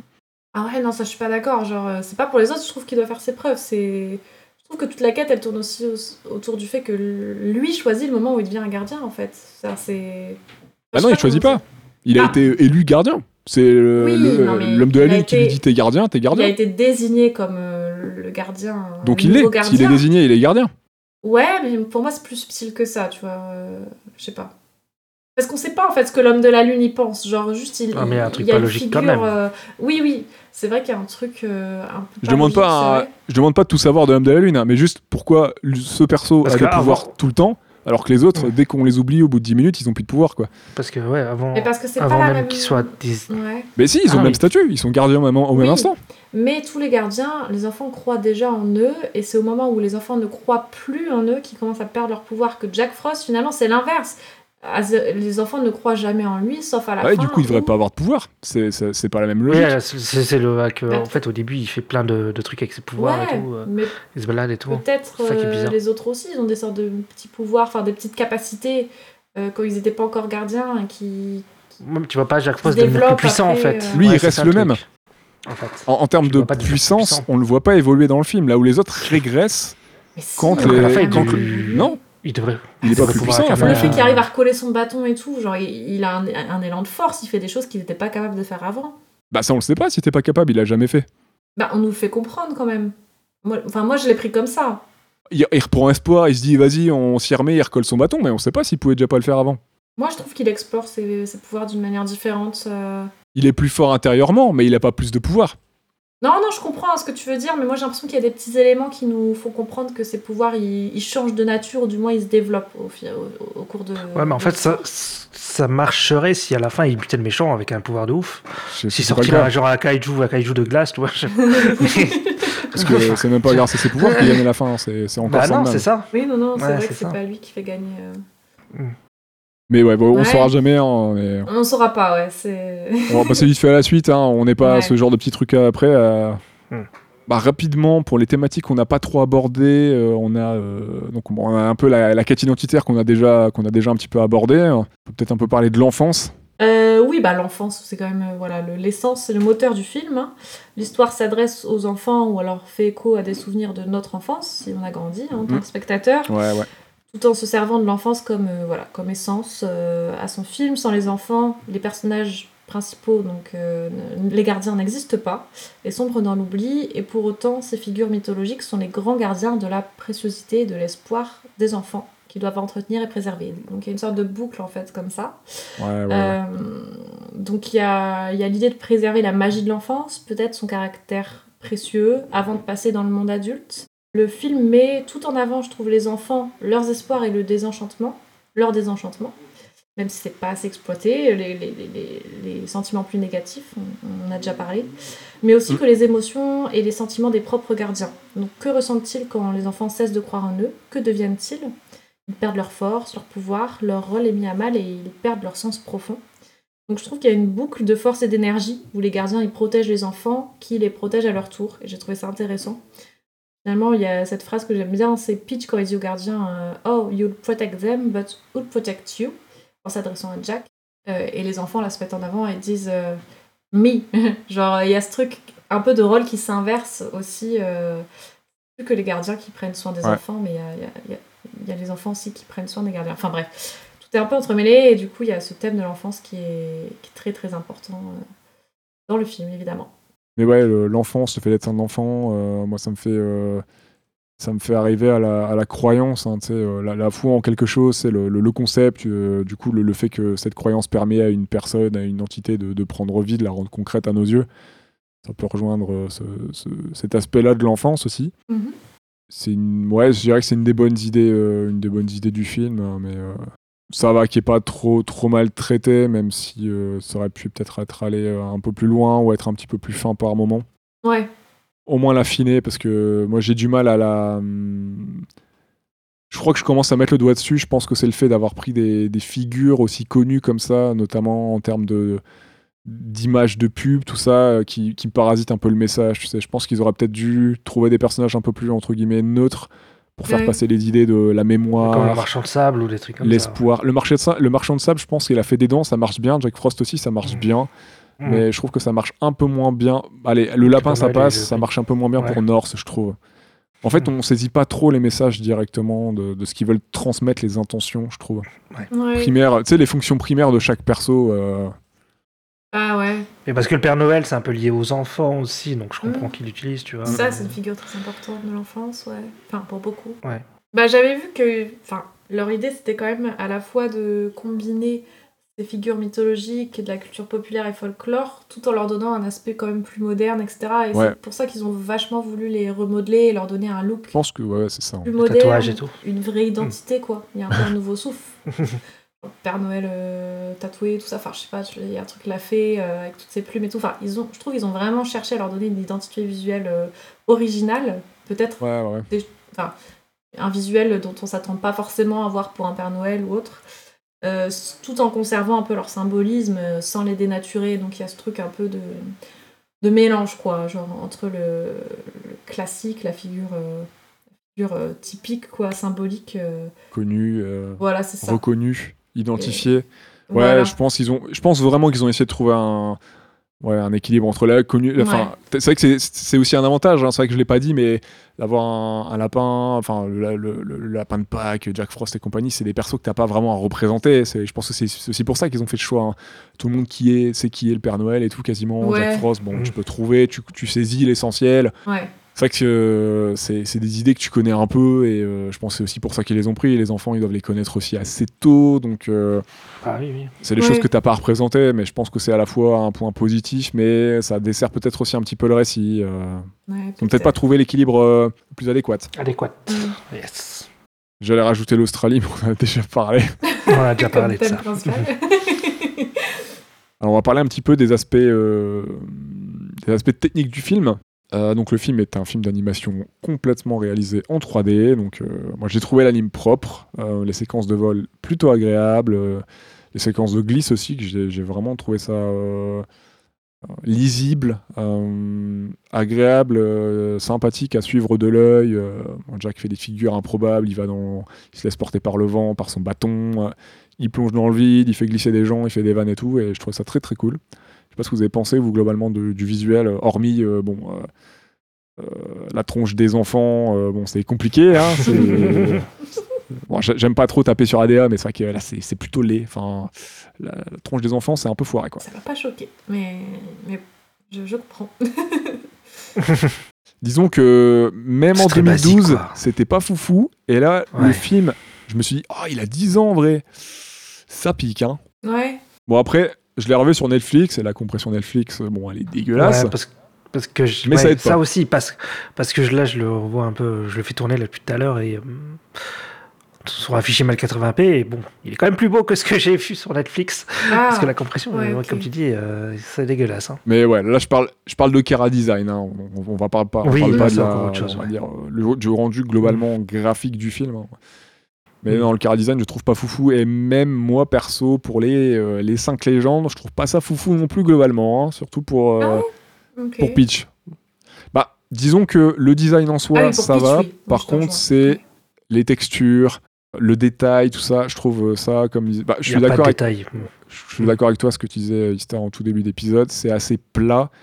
Et euh, les persos, ils sont, tu sais, par exemple, euh, ça me fait marrer aussi le comparer à Hades. Peach, il, il, il- il illustre très bien cet exemple parce que le perso, il paraît un peu anguleux, mais anguleux mou. Genre, euh, ses contours du visage Oui, et tout. alors qu'Hades, vois, c'est vraiment carré. c'est très ouais. mou. Alors, Hades, il est très très anguleux. C'est lui, c'est Mm. carré. Enfin, je sais pas, c'est bizarre parce qu'on dirait qu'il est. C'est la 3D qui fait ça, non? On dirait que c'est tout mou. Ouais, le, je sais pas, enfin, la 3D, c'est leur gestion là du, du choix du chara design. Mais ouais, il fait vachement mou, bizarre. J'aime pas le rendu. Et il Ouais. manque de texture et en fait, il manque de, manque de vie, perso. Ah, pourtant, ils ont bossé de ouf sur les textures. hein. Ils l'ont dit. hein. Ils ont bossé de ouf. Par contre, l'anime, est là. Jacqueline du service marketing l'a dit. L'anime, elle- l'anime, elle est impeccable. Je la trouve vraiment bien. Par contre, ouais, Ah, par contre, l'animation vachement cool. rendu des textures et tout. Ouais. Je voyais, je revoyais la scène de combat au milieu du film, là, où ils sont dans les airs, où il y a Peach Ouais. et tout. euh. Elle rend bien cette scène. Et elle est, elle est, elle est super cool. Ouais. Elle est sup- Cette scène-là, la séquence de combat dans, dans le noir, là, elle est super bien. Dans, dans Ouais, la ouais. nuit, là, Mm. Très cool. Ouais. La lumière est cool et j'ai l'impression aussi. Enfin, genre, c'est... cette scène, est... elle envoie quoi. Elle m'a fait un, peu penser à une scène de dragon, euh, un petit peu dans, dans ce genre-là. Les personnages Ah, qu'on voit ouais, de ouais. loin, qui s'affrontent dans le ciel, les lumières comme ça, c'est. Il y a un peu un truc. Ouais, d'ailleurs, il y a un taf de ouf sur les lumières. D'ailleurs, par contre, en voyant là, les lumières, euh, Mhm. il y a un taf euh, de ouf. Ouais, j'avais pas trop fait gaffe, mais c'est vrai que quand tu regardes un peu les lumières, c'est. Il y a un vrai travail dessus, sur le coup. Sur... Là-dessus, ouais, il y, a un- il y a un gros travail.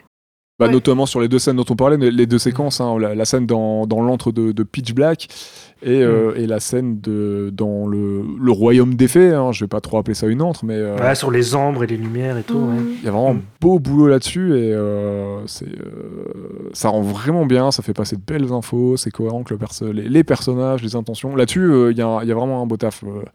Euh, Il y a vraiment plein plein de trucs Sur ça regarder. et sur les, ouais, les décors, euh, bah, comme tu Mm. disais, les deux décors. Mais même le, le, le repère du Père Noël, il est sympa aussi, Il est je trouve. cool, hein. Ouais, ouais, ouais. Il est cool. Mm. Mais même, je trouve le monde, enfin, je peux pas dire, le, le, le, ter- le terrier du lapin, enfin, je trouvais super sympa Oui, aussi. avec les, les Je sais plus comment il s'appelle, il ce a un truc un peu, euh, je sais plus. Mm. Je sais plus du tout, mais euh, enfin, je trouve que au niveau des décors et des mondes, un petit peu, les différents mondes des gardiens, c'est c'est vachement bien géré. Il y a plein d'idées. euh, Ils ont travaillé le truc. euh, on sent qu'ils ont vraiment bossé le truc. C'est c'est référencé. C'est comme tu dis, il y a plein de références qui s'entremêlent. euh, des fois, on sait même pas forcément lesquelles, mais on sent que c'est inspiré. quoi. Il y, a- il y a vraiment un, un boulot de ouf. Et je- par rapport au, au décor et tout, je suis pas forcément étonnée que Del Toro y ait bossé aussi et produit le film. Enfin, il y a un truc un Mhm. peu euh, féerique, coloré aussi selon, selon les mondes qui, qui lui va bien, quoi. C'est vrai. Mais regarde plutôt la légende de Manolo. Tu sais, non, Ah. Allez, bim et c'était la quatrième balle perdue. Il en reste encore deux. ah, Alec Baldwin sort de ce corps. Et pour des qualités visuelles, euh, pour ce qui est des qualités visuelles, la mise en scène des pouvoirs de, de Pitch, euh, de Pitch Black et de Sandman, j'aime beaucoup aussi. Euh, Il y a une grosse utilisation des, des particules, hein, donc au 3D, donc euh, c'est des, euh, des effets spéciaux numériques en somme, très grossièrement. Euh, donc euh, c'est conçu grâce à l'outil OpenVDB, qui est un outil qui permet et qui a facilité l'utilisation des particules justement de- pour, pour les scènes en question. Et euh, ça a été développé en interne chez DreamWorks hein, et euh, mis en, en rendu open source un peu plus tard, euh, accessible à tous, donc euh, un peu plus tard après, la- après sa création. Quoi. c'est Ok. c'est joli, hein, ouais, tous ces... Quand le, quand, quand, quand le sable devient noir, enfin, il y a un truc très, très joli. euh. Bah, je- Et quand il appelle les dauphins, tout ça, enfin, il y, a- il y a vraiment plein de petites scènes quand il appelle ses, euh, ses- Ouais. ses- ses rêves, ses petites créatures, tout ça, c'est très joli. Ouais. bah, bah, la scène que je parlais tout à l'heure, il y a le marchand de sable, là, il fait un nuage dans le ciel et t'as le pitch qui fait une flèche et tout. C'est pas mal Oui. là aussi, Mm. euh, tout ce Comment il passage-là. le touche. Avec... Ouais, ouais, c'est bien foutu. Mm. Une scène euh, bien émouvante. Ouais, puis c'est- ouais. Mm. De persos, euh, un peu, du coup, miroir hein, dans leur utilisation de leur pouvoir, c'est un Oui. peu les deux mêmes persos, hein, entre guillemets. Oui, Ouais. parce que Peach se nourrit du pouvoir de, Mm. Sandman pour euh, créer le sien, quoi. Ouais, il y a plein de petites choses comme ça qui sont très cool. euh, le, design d'effets qui, qui est aussi un peu entre, euh, aussi un peu vers le colibri, on dirait des petits colibris, c'est très cool. Oui, elles sont jolies. Il y a les Yeti, il y a les elfes qui sont très sympas avec un, avec un humour euh, qui, fon- qui fonctionne aussi. Hein, euh. Moi, j'adore vraiment. c'est les scènes avec les Yeti, les lutins. Chez moi, ça marche, hein, vraiment. Tous les Ouais, gags, moi, ça euh, va, ça- Je, je rigolais, genre. Ouais, ça a plutôt marché. Ouais, le. Comme, comme je disais, ouais, le, le truc du pain, tu peins en bleu, tu peins en rouge, euh, je- qu'il est dégoûté là. Et après, t'as la même scène euh, chez, dans, le- dans le, le terrier là, du, du lapin. Oui, Ah ouais, c'est vrai. Il y a les, les œufs en, en rouge, il dit ouais, tu- j'aime pas, tu me les peins en bleu. Elle est même encore une troisième fois la scène à la fin quand Peach dit euh, il n'y aura plus jamais de Noël, plus jamais de cadeaux. Et il est encore en train de peindre le truc en rouge et genre il en a marre, il jette le truc par terre. Putain. Ça, c'est le meilleur perso du film, c'est lui. Oui, il s'appelle. Philippe apparemment. On va l'appeler Bernard. C'est- mignon, ça lui va. C'est Georges, normalement, le Yeti. hein, mais... Oui, c'est vrai. Georges Effray. Moi, pour ma part, je suis allé voir. Alors, je suis allé voir les concept art du film.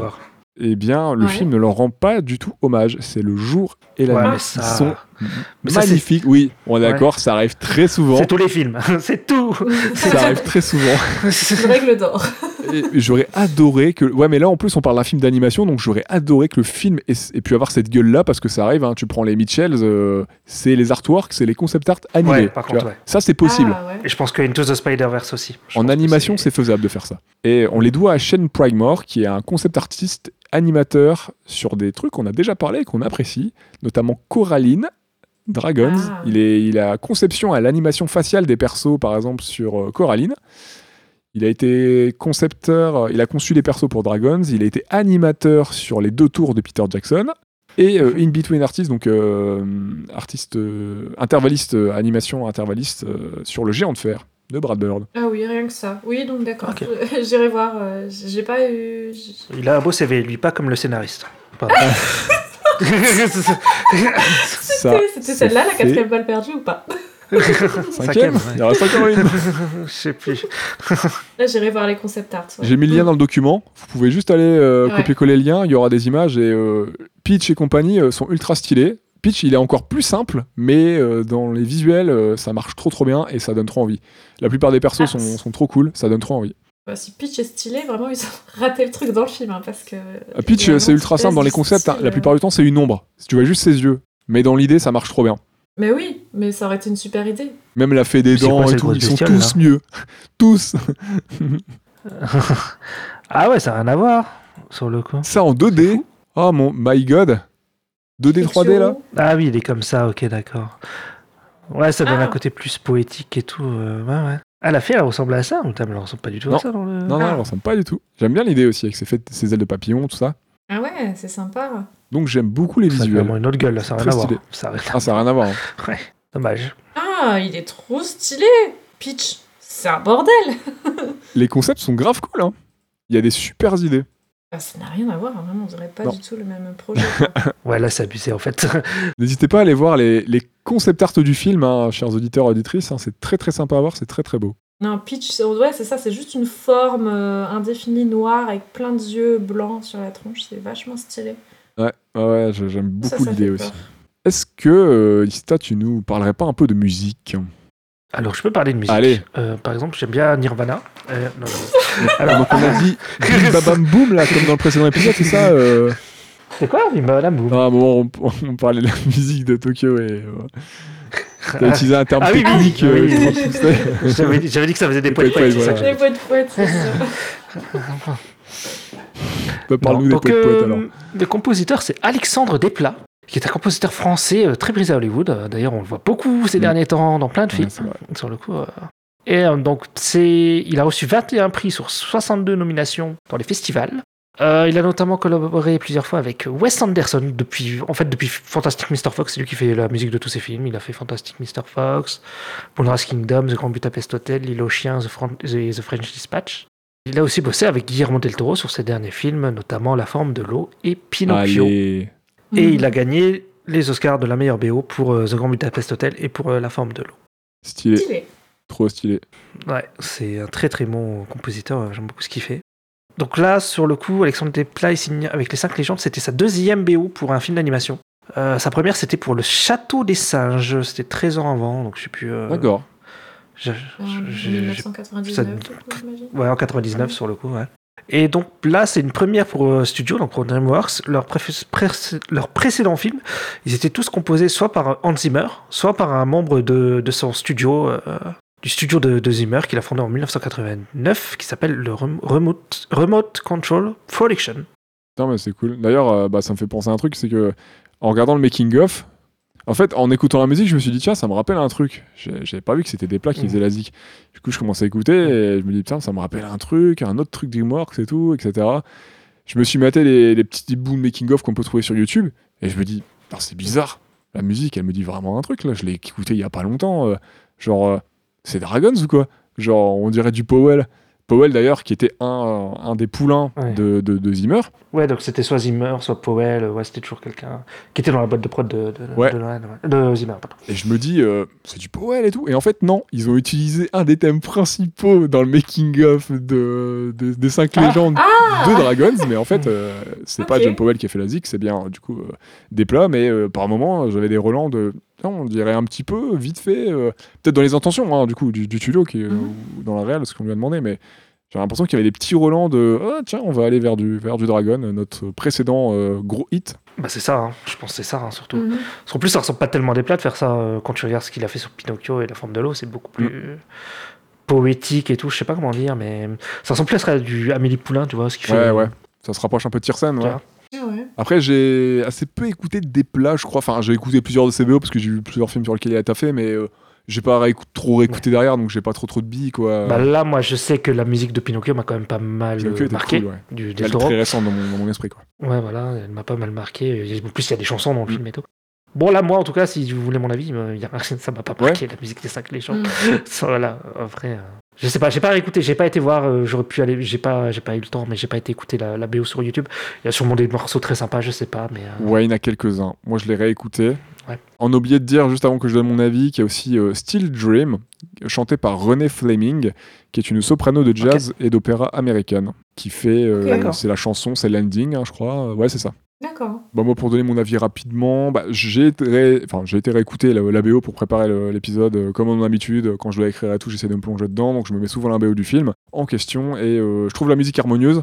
Euh, la plupart des séquences fonctionnent bien avec le film, euh, mais vraiment, à part un thème, une petite ritournelle qui revient plusieurs fois, euh, j'ai du mal à me souvenir des, des compos, même après l'avoir réécouté. Elle est agréable à réécouter en dehors du film, mais euh, j'ai du mal à m'en souvenir et à part un petit pattern, donc une ritournelle qui revient dans plusieurs morceaux, qui est assez jovial et qui est associé à Jack, euh, j'ai du mal à me souvenir du morceau et on peut l'entendre notamment dans dans euh, Wind, Takes, euh, Wind Take Me Home et dans Alone in the World et c'est des petits c'est souvent voilà, un petit moment de, musique qui est placé pour rehausser un petit peu le, le morceau, un moment où il y a une, un, un petit décrescendo et on a un crescendo d'un coup et on a un peu de jovialité, de bonne humeur qui revient.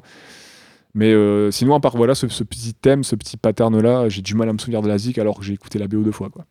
Ouais. Mais elle fonctionne bien dans le film, elle est sympathique, euh, je l'ai trouvée agréable à écouter dans le film. Mais ouais, elle m'a pas trop marqué à côté de ça. Beaucoup moins que bah, par exemple Dragon avec euh, John Powell. Quoi. Ouais. Et toi, et toi, Claire, t'en as pensé quoi de la musique? Euh, bah, je, ouais, je vous rejoins. Je vous rejoins. euh, je trouve que la musique est cohérente avec ce que j'ai vu, euh, qu'elle était quand même joliment adaptée aux Ouais. différentes scènes, Il y a des beaux moments. soit et, et aux sentiments qu'on est censé ressentir Mm. dans les scènes, que ce soit les les émotions plutôt tristes ou les trucs un peu plus dynamiques avec les scènes de glissade, euh, avec le traîneau, le patinage, euh, la séquence de la luge, etc. Il y a quelque chose de dynamique qui fonctionne bien, mais je- j'ai pas été non plus super marquée.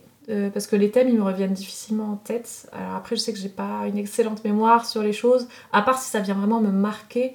Euh, et là, c'est pas le cas. Euh, à part peut-être, euh, parce que j'ai bien aimé ces scènes, euh, les scènes de la renaissance entre guillemets de Jack quand il est sous l'eau et qu'on voit la lune, enfin le moment où il meurt en fait, hein, et où il Ah oui. Et je trouve qu'il y a une jolie musique et bah, c'est la scène de tout début et c'est une scène qu'on revoit après lorsqu'il se souvient du coup qu'il retrouve sa mémoire de son enfance. J'ai trouvé que la musique accompagnait joliment la scène, c'est c'est tout doux, c'est tout mélancolique, euh, et ça marche bien. Euh, cette scène m'avait touchée, et notamment à travers la musique. Donc cette scène, je m'en souviens un petit peu, mais le reste, euh, malheureusement, euh, même si c'est fonctionnel et ça marche bien, ça m'a pas trop marqué. Ouais, bah bon, je pense qu'on est un peu tous les trois d'accord dessus. Et je crois que le morceau un petit peu dont tu fais écho dans la scène, je crois que c'est le morceau Alone in the World, euh, Alone in the World, je crois, un truc comme ça. ah bah euh, qui est- d'accord, ouais. Qui, est placé. Ah ouais, je connais, c'est les Daft Punk, ça. très haut, euh, tout au début du, de la playlist, je crois que c'est un des premiers morceaux du. Ça aurait changé en- le- l'ambiance de la scène. Ah, ça aurait rien à voir. hein. ça n'aurait rien à voir. Après, il y a un film avec les Daft, un film d'animation, hein, euh, C'est vrai, c'est vrai. musical, Oui. hein, Oui. Interstellar Bah. 555. Bah ouais, ouais. Peut-être qu'on en parlera un jour, qui sait. Mais Réalisé oui. par Leiji Matsumoto, c'est trop trop bien. C'est trop bien, mais je suis pas sûr qu'il y a grand chose à raconter, c'est le problème. Si, si, si, il y a des trucs à raconter, vraiment. Ah ouais, c'est intéressant. Je sais pas. Oui, oui, oui. Oui, oui, Mais oui, c'est bien sûr. oui. Bien sûr. Est-ce que vous avez d'autres choses à ajouter sur le film? Ou est-ce qu'on va, est-ce qu'on va conclure euh, On va sniffer la dernière ligne de poudreuse qui nous reste sur le bureau? Est-ce qu'on conclurait pas cet épisode euh, Attends, je vais voir que le Yeti s'appelle Phil en fait, il signe et un bouquin, il est écrit Phil. Mais oui, le Yeti, parce qu'à un moment, genre, euh, Bah oui, il, Phil, il fait forcément. semblant, euh, ah, mais si, il fait semblant Il de signe. jamais être rent- rentré dans l'antre du Père Noël, et après il dit salut Philippe à, au Yeti. ah oui, c'est Le vrai, Yeti oui, est pas vrai. content parce que je pense qu'il a dû le recaler une ou deux fois. C'est le videur. hein. Voilà, c'est ça, C'est ça. Philippe le videur. Désolé, j'ai appelé Bernard, mais c'est Philippe. Philippe Alors, il doit bien en avoir un qui s'appelle Bernard dans le lot. hein. Tout possible. Mais du coup, il savait où il se cachait, ouais, Philippe. J'ai la ref. Ah, parfait. Merci de pas me laisser couler que cette vanne nulle. Sur ce, on va conclure l'épisode. Euh, merci d'avoir écouté nos avis insupportables sur ce magnifique film de Noël. C'était moi le plus insupportable, je crois, au final. Mais euh, bon. Pas du tout. C'est pas parce qu'on en a négatif qu'on a un Les, les auditeurs et les, et les auditrices vont découvrir qu'en fait, le pire, le plus salé, c'est se Gangsta cachait est un bien, paquet de. Pringles dans cet épisode. J'ai pas l'habitude de mettre tes formes, toi, toi tu le fais à chaque épisode, donc c'est pour ça aussi. Mais c'est vrai, parce Allez, que on là balance. encore, il se tient bureau, mais en off, je vous dis pas tout ce qu'il raconte sur les films, c'est- autre chose. hein. Ah, il reste deux balles, c'est pour moi, c'est ça Ah non, il restait une balle Deux Je sais plus, j'ai oublié là. Il en restait qu'une, c'est bon, c'est fini. Super l'ambiance. Bon bah je vais aller crever dans mon coin dans le froid. Oh, mais non. Merde, je vais aller euh, sauter euh, dans le lac là, sous la glace. L'homme de la je lune te Je ressuscite. vais me louper en patin. Euh, bah écoutez, merci de nous avoir écoutés, d'avoir enduré notre avis. Euh, N'hésitez pas, si vous voulez nous aider à partager euh, nos épisodes et vos avis sur les différents réseaux sociaux, donc à, bah, à de Stop Motion Pod sur Twitter, Instagram et Facebook pour les ancêtres. On n'oublie pas les ancêtres. Vous pouvez également nous soutenir sur utip.io utip.io oh là là je fatigue slash euh, stop motion pod. Vous pouvez également nous mettre 5 étoiles sur Apple Podcast et Spotify.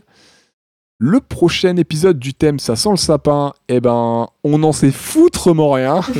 Le vote est encore en cours. On l'a laissé se prolonger. On verra bien euh, dans quelques jours.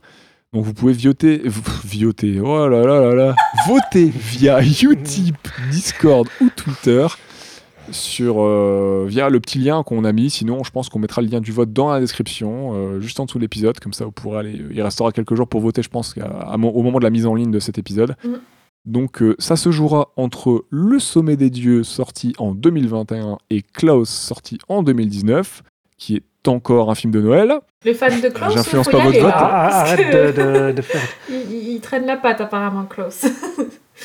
le sommet des dieux, pour l'instant, qui est en tête, c'est ça? Ah, mais pas beaucoup. De pas beaucoup. Bon, À vote, alors, je crois. ça va. De, de ouais, ah, ça- bon, alors c'est encore... Tout peut se jouer encore. Tout peut se jouer. Tout est encore jouable, n'hésitez pas à aller donner votre avis. Mais si c'est pas Klaus qui gagne, ça m'arrange parce que trois films de Noël, je vais péter un plomb. Mais vous voulez voir ça Vous voulez voir des repéter un Heure- heureusement que c'est pas le, so- le- le sommet. Heureusement que c'est pas euh, les gardiens en troisième film. hein. Je crois que j'aurais pété un boulon peut-être. J'avoue. N'hésitez pas à aller faire un petit tour du côté d'Ultimate. C'est notre émission euh, qui parle des séries d'animation. On a sorti un épisode sur Death Note il y a pas très longtemps. Donc euh, si vous êtes curieux, euh, n'hésitez pas à aller nous écouter. C'est un épisode qui a pris il prend 3 heures à écouter. Donc euh, pose un RTT. ben les copains, c'était cool. Encore un épisode avec vous, un peu plus nuancé ce coup-ci. Mais c'est bien. Oui. Plus nuancé que Pitch Black. On sait pas dire. Euh, allez, une cinquième, la, la septième balle, imaginaire, mais euh, c'est bon, elle est partie. Regardez quand même le film, hein, faites-vous un avis. hein, c'est pas, euh, on a le nôtre, hein, euh, on s'est bien marré à l'exprimer. Ça mais, va, euh, c'est pas, c'est pas bienvenu chez les Robinson non plus, ça va. Voilà, On est pas c'est pas. Chicken Little. euh, Bon, on va s'arrêter là. Euh, Ouais. Merci de nous avoir écoutés, merci pour votre Oui. soutien. On se dit euh, à très vite. N'hésitez pas à aller voter, vraiment. Et bah, à ciao ciao, passez d'une bonne fin d'année en... Ou un bon début d'année, parce que ou un bon début d'année. Euh, suivant l'espace dans lequel on se trouve et vous vous trouvez. Je pense que ça va plutôt le pour début d'année, parce qu'il reste plus beaucoup de jours. Là. À très bientôt, prenez soin de vous et euh, à la prochaine, les copains. ouais, merci pour tout. À bientôt. Kawabunga gelé alors. Je l'ai, oui. Et Beware the Moon, The Man to the Moon. Enfin, parce que Surtout pour ce film. Ah bah oui. Beware the Moon. Ah bah Eh ouais. ouais.